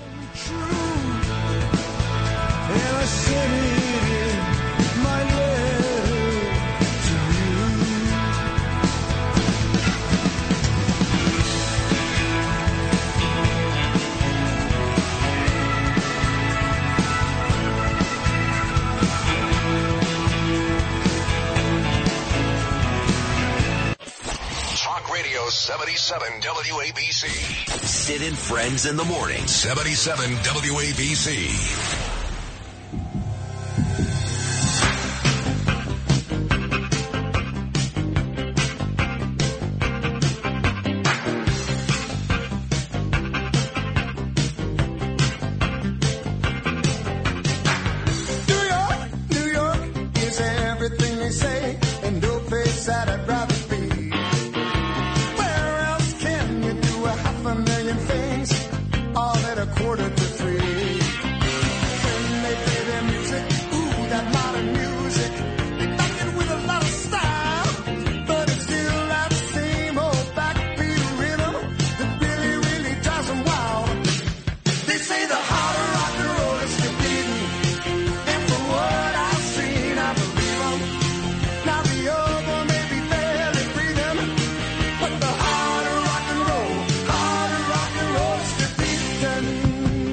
Huey Lewis, happy birthday today to Huey Lewis. Group Huey Lewis on the news. He's 73, the heart of rock and roll. Leave it to Ralph Napolitano, no relation to Judge Napolitano, who will join us tomorrow and every Thursday. The guy owns a restaurant with his brother on Arthur Avenue called Ann and Tony's, but he's smart. He texts me all day. 99% of the time I don't answer him, but I like what he has to say. And, and he says what I've been saying. Putin's not losing anything. He'll keep killing Ukrainians until there's none left. That's it. He doesn't care how many Russian soldiers die. He doesn't care. And they're still fighting for him. This idea he's losing the war. And a lot uh, smarter people than me say that nonsense. Guys like O'Reilly and King, I mean, they're out of their minds. He's not losing anything. He will kill all of these people, bomb every city he can. He doesn't care if he loses a billion soldiers. He don't care. He's got no heart. Not losing anything. I don't know. I don't know what you guys watch. Just like you guys have said he was weak. The Wagner group. The Wagner group turned around. They were scared to death. How does that make Putin look weak? Come on. I don't know what uh, war you guys are watching, but I'm sick of watching this one myself, to be honest. I'm tired of it. So you can watch that and I'll watch Gravesend. Paul Borghese is, um, is, I guess he's a producer in this. He's in it. He plays a great FBI guy. Great. He's been in a ton of movies. The Irishman, Sopranos, 61. He played Yogi Berra. He also did a very good job, I must say, of emceeing our event, our red carpet event on Thursday night, introducing the film to hundreds in attendance. And his cousin, the great actor entertainer Tony Darrow was on earlier this morning, and everybody loves Tony. So here he is, Paul Borghese. Paul, good morning, buddy. How are you? Uh, good morning, Sid. How are you doing today? Good. Did you hear your cousin earlier? Yeah, I, I sure did, and I talked to him after that, and uh, you just made me hungry mentioning Ann and Tony's. They got my picture up over there. I love, I love that place, and I, I love the neighborhood. We've had our family business there almost a hundred years. B and G clothes, where everybody bought their suits on East 187th Street in that neighborhood, but we're not there anymore. Oh wow! So, but that was your family on Arthur Avenue, huh? Yeah, my father and his brothers and and my cousin. I never went into the into the business because I've you know been in, in the entertainment business my whole career. But that was us. That was us. since Wow. 1918. Yeah. So what is uh, your title? Because I, like I, I said, I know you produced. I, uh, I know you act. Obviously, you're a very good actor. What, what, what is your title exactly, Paul? Well, I'm a I'm a producer, director, actor, writer. Uh, I mean, I kind of uh, I work on both sides of the camera. I do it all. I've been doing it my whole life. And uh, you know, William DeMeo and I have, have a long, as, as you heard me mention in our my introduction of the of the series the other night at the premiere. You know, we have an over 20 year working relationship and friendship that uh, you know both have been very fruitful. And uh, I directed a number of uh, feature films for William that we co-wrote together and produced together.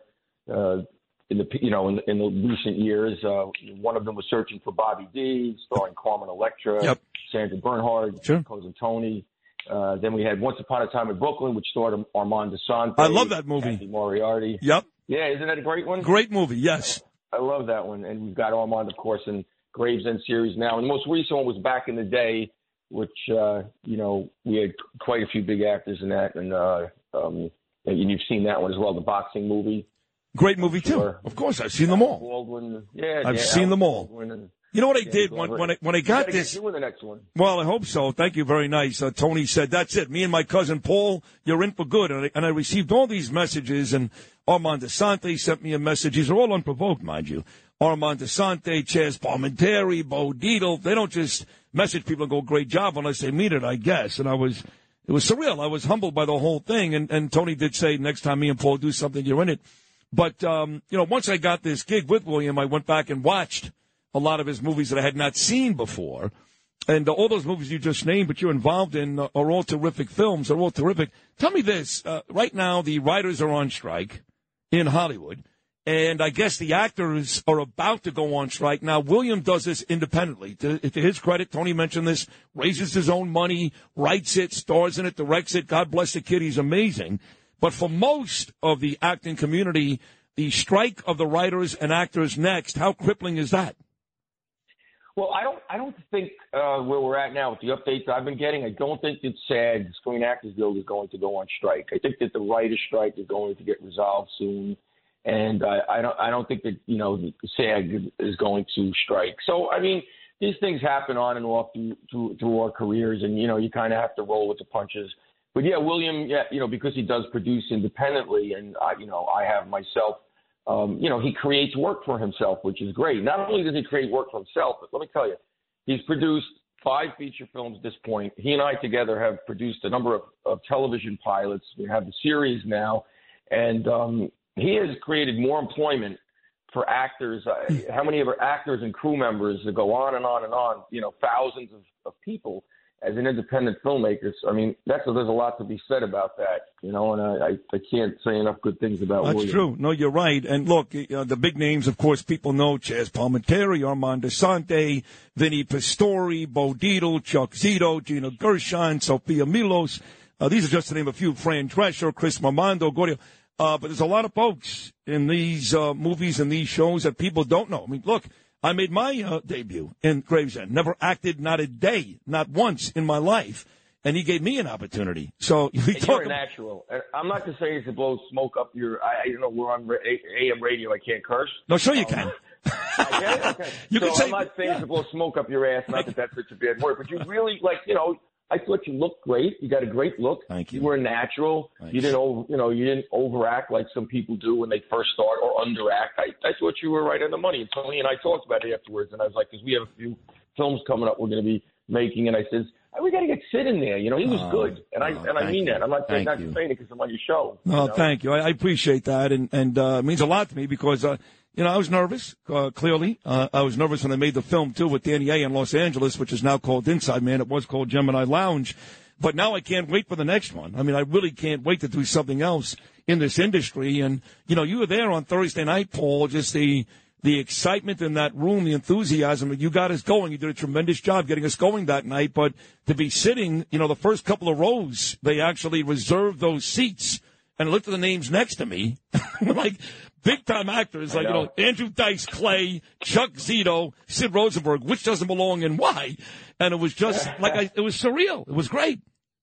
That was a great. Listen, he, he put together a great cast for this, and like I said, there's a lot of names that would be the obvious uh, ones to go to, and there's also a lot of names that William thought out of the box with, and uh, it's just a great ensemble cast. And I, you know, I've seen the whole series now at this point, and it really grows on you. I don't know how else to put it. You know, you you get past the first episodes, and I actually actually watched it with my my mother over the holiday weekend because she wanted to watch it because you know she knows everybody in the show because I've worked with everyone, and she loved it too. You know, so for my 92 year old 92 year old mom to love it too, and the younger generation, and our generation, you know, you know you've got a hit on your hands. Yeah. So I think it's going to do real well. So do I. I got to tell everyone what you told. Speaking about the premiere the other night, I got to tell everyone what you said the other night to me, which I got a kick out of and laughed about and have talked about since and Tony and I have talked about. I don't know if you remember. So you know, since I've been divorced, yes, I'm known for going out with women that are a lot younger than me. Um, you know, we, we all do when we can. But I run, I see you upstairs at the at the theater, and we're talking, and then uh, I introduce you to my date, and then you and you said to me, "Oh, is this your daughter, Paul?" Yeah. I still think it's I your thought daughter. It was so funny. I thought it was so funny.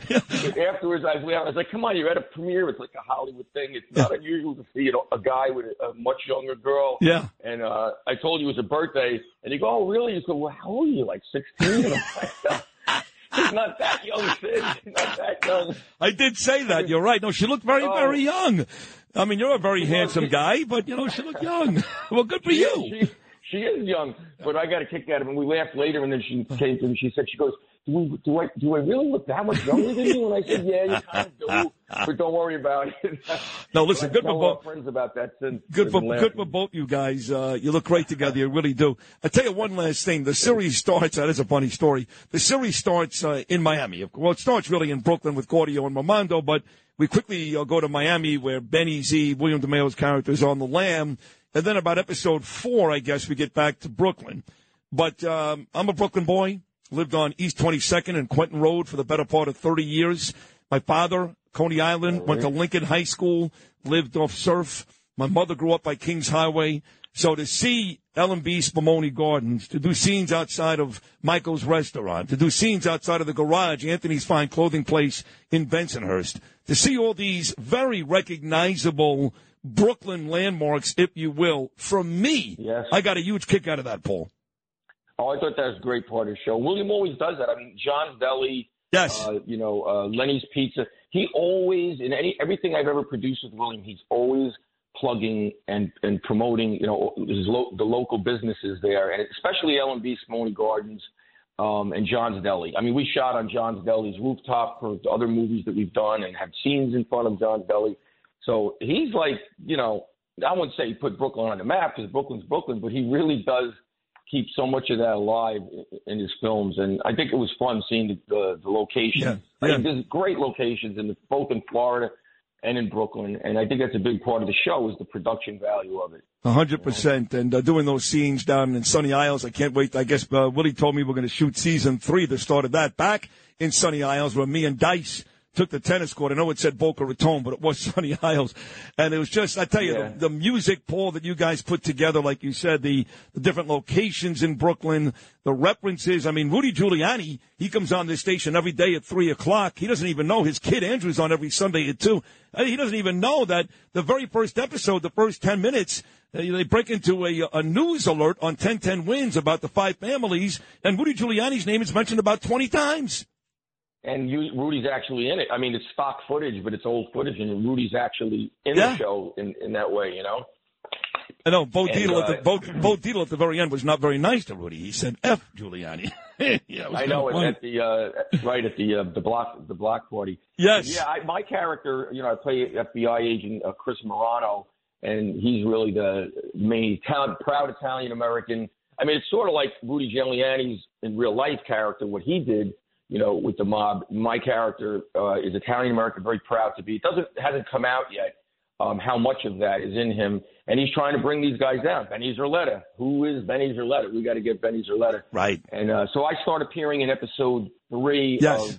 of, of second season, and you know continue on and off uh, th- throughout. There was a huge scene we were supposed to do in episode nine that really was going to develop my character and set us up for the third season, but we wound up never getting around to shooting the scene. So we'll be jumping into that as soon as we you know get back for season three, which. Knowing William, it's going to be sooner than later. Yeah, I hope so. I can't wait. And you were great. You were terrific. Uh, loved your character. You did a very, very good job. Reminded me of my buddy Frank, God rest his soul, who played an FBI guy in The Sopranos. And you were in that show too, right? You were in The Sopranos a little bit, right? Yeah, you're talking about Frankie Pellegrino, Yeah, right? yeah. Yeah, yeah. I worked on The Sopranos too, just with Frank Pellegrino's sister Susan from Rao's. Uh, Yeah. Uh, last yesterday, a family barbecue. Miss him there. Yeah, the guys Oh, are still was- great there, but he was great. He was great. He, he was the best. Yeah. Well, listen, uh, congratulations, Paul, on uh, on this on this show. It's a tremendous show. You did a great, great job. You really did. Uh, on the air, of course, uh, the character you play is an important character, and you're great at it. And all the work you do producing and uh, acquiring all this talent and working with Willie, you should be really proud of yourself, man. I'm proud to be a part of it, and I'm proud that you and I are friends. So thank you so much for hopping on today, and hopefully I'll see you very, very soon on the next set. How about that, Paul? Well, thanks, Sid, and I'm and I'm sure you will. I appreciate you having me on the show, and uh, I'll keep listening. Thank you, Paul. Thank you very much. There he is, actor Paul Borghese, also produces and directs and writes. His cousin is uh, Tony Darrow. He's been friends with Willie DeMeo for the better part of 20 years.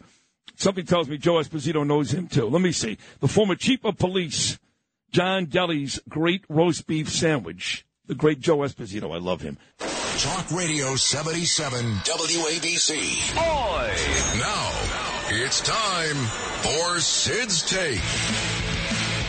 Sid Sake! Yeah! Good luck. It's Sid's Take, sponsored by Peerless Boilers and Pavilion Tankless Water Heaters on 77 WABC. Back at it, Wednesday morning. We're all back from vacay, locked and loaded, back into neutral.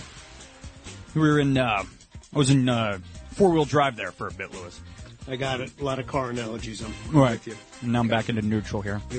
Okay. The game, of course, which came first Wednesday, sponsored by Pete Morgan and Peerless Boilers. Go to peerlessboilers.com, paviliontankless.com to find a dealer near you. They're the Over and world's out. Over and out. They're the world's best built boilers. Susan's out in Rhode Island. Hi, Susan. Hi. Uh, you ready to go today? We got which came first Wednesday. I got you. I'm ready to go. All right, let's do it. Here we go. Number Who goes one. first, me or Sid? Yeah, you.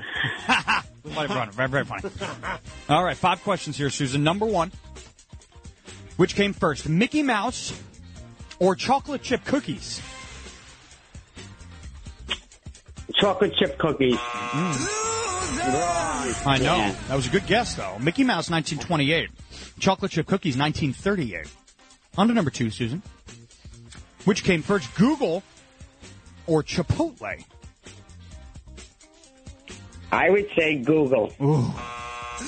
Oh, Jesus, I'm getting destroyed. Not, no, you're not yet. You're not getting destroyed yet. I would say. Yes. I would say if you get to the Eh. 0 for 4 area realm, then maybe you're getting a little bit destroyed. But no, Google 98 and uh, Chipotle 1993. Interestingly enough, on to Wow. number on to number three, Big Macs or Twinkies. Twinkies. There you go. One for three, Susan. On to number four. T-shirts or blue jeans. Mm, blue jeans. There you go. Two for four, Susan. On to number five, in an attempt to go three for five, the New York City subway or the London Underground. New York. City, uh, give me the New York City subway. Ah, I wanted to go with London, but Well, that's all right, Susan. Hey, two for five ain't a bad score. You said you thought you were getting destroyed, but you did good. All right. I think even Sid could beat me. Nah, we'll, we'll see. Today. We'll see. He's feeling chip on Alrighty. Wednesday. So you hang out on hold. We'll get back to you, okay? All right. Thank you so much. Big man's coming on back in here. How do you feel? I feel great. You? Uh, you look good. You got a nice tan. You got a nice haircut. You look rested. Yeah. It's a kick-ass show today. Two out of Kick-ass. three. Great show today. Yeah, two out of three for sure. two truths and a lie. Which part was a lie? Uh, well rested. Yeah. oh, that's true. You're right. Let's do it. How many get right? Uh, two, two for five. Susan went. Let's go. All right, number one. Which came first? Mickey Mouse or chocolate chip cookies?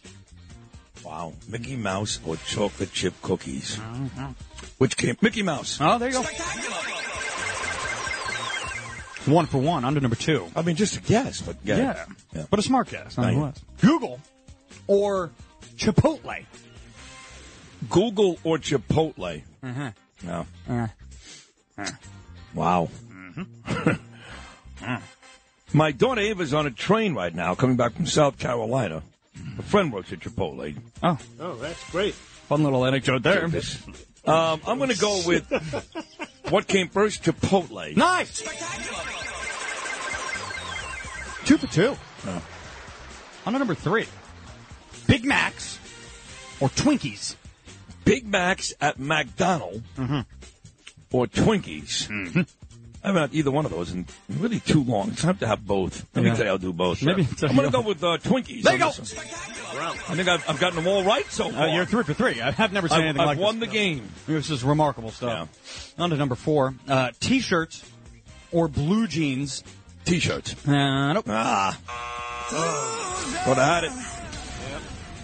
And finally, Yeah. in an attempt to go four for five, the New York City subway system or the London Underground?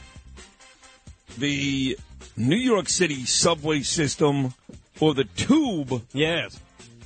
I gotta go. Now, London, of course, was there before us. So it's got to be the tube. London. Uh, you would think.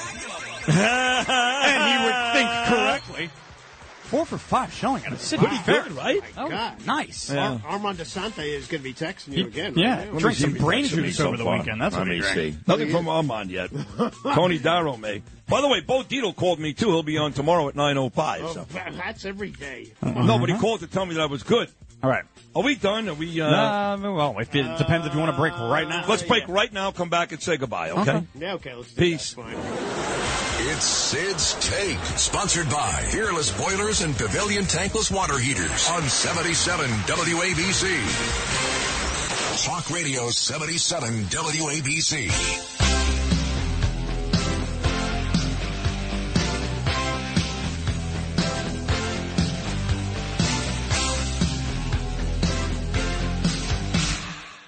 This is uh, the power of love, right? Huey Lewis, as we celebrated Huey's birthday today.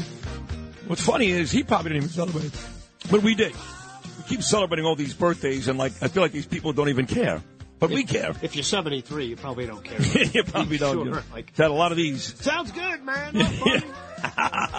Got a big show coming up tomorrow. Thursdays are always big because Bill O'Reilly is on. He's the top rating getter of any segment of any show on this station all week. Bo Dietl's live in studio, and he's brilliant.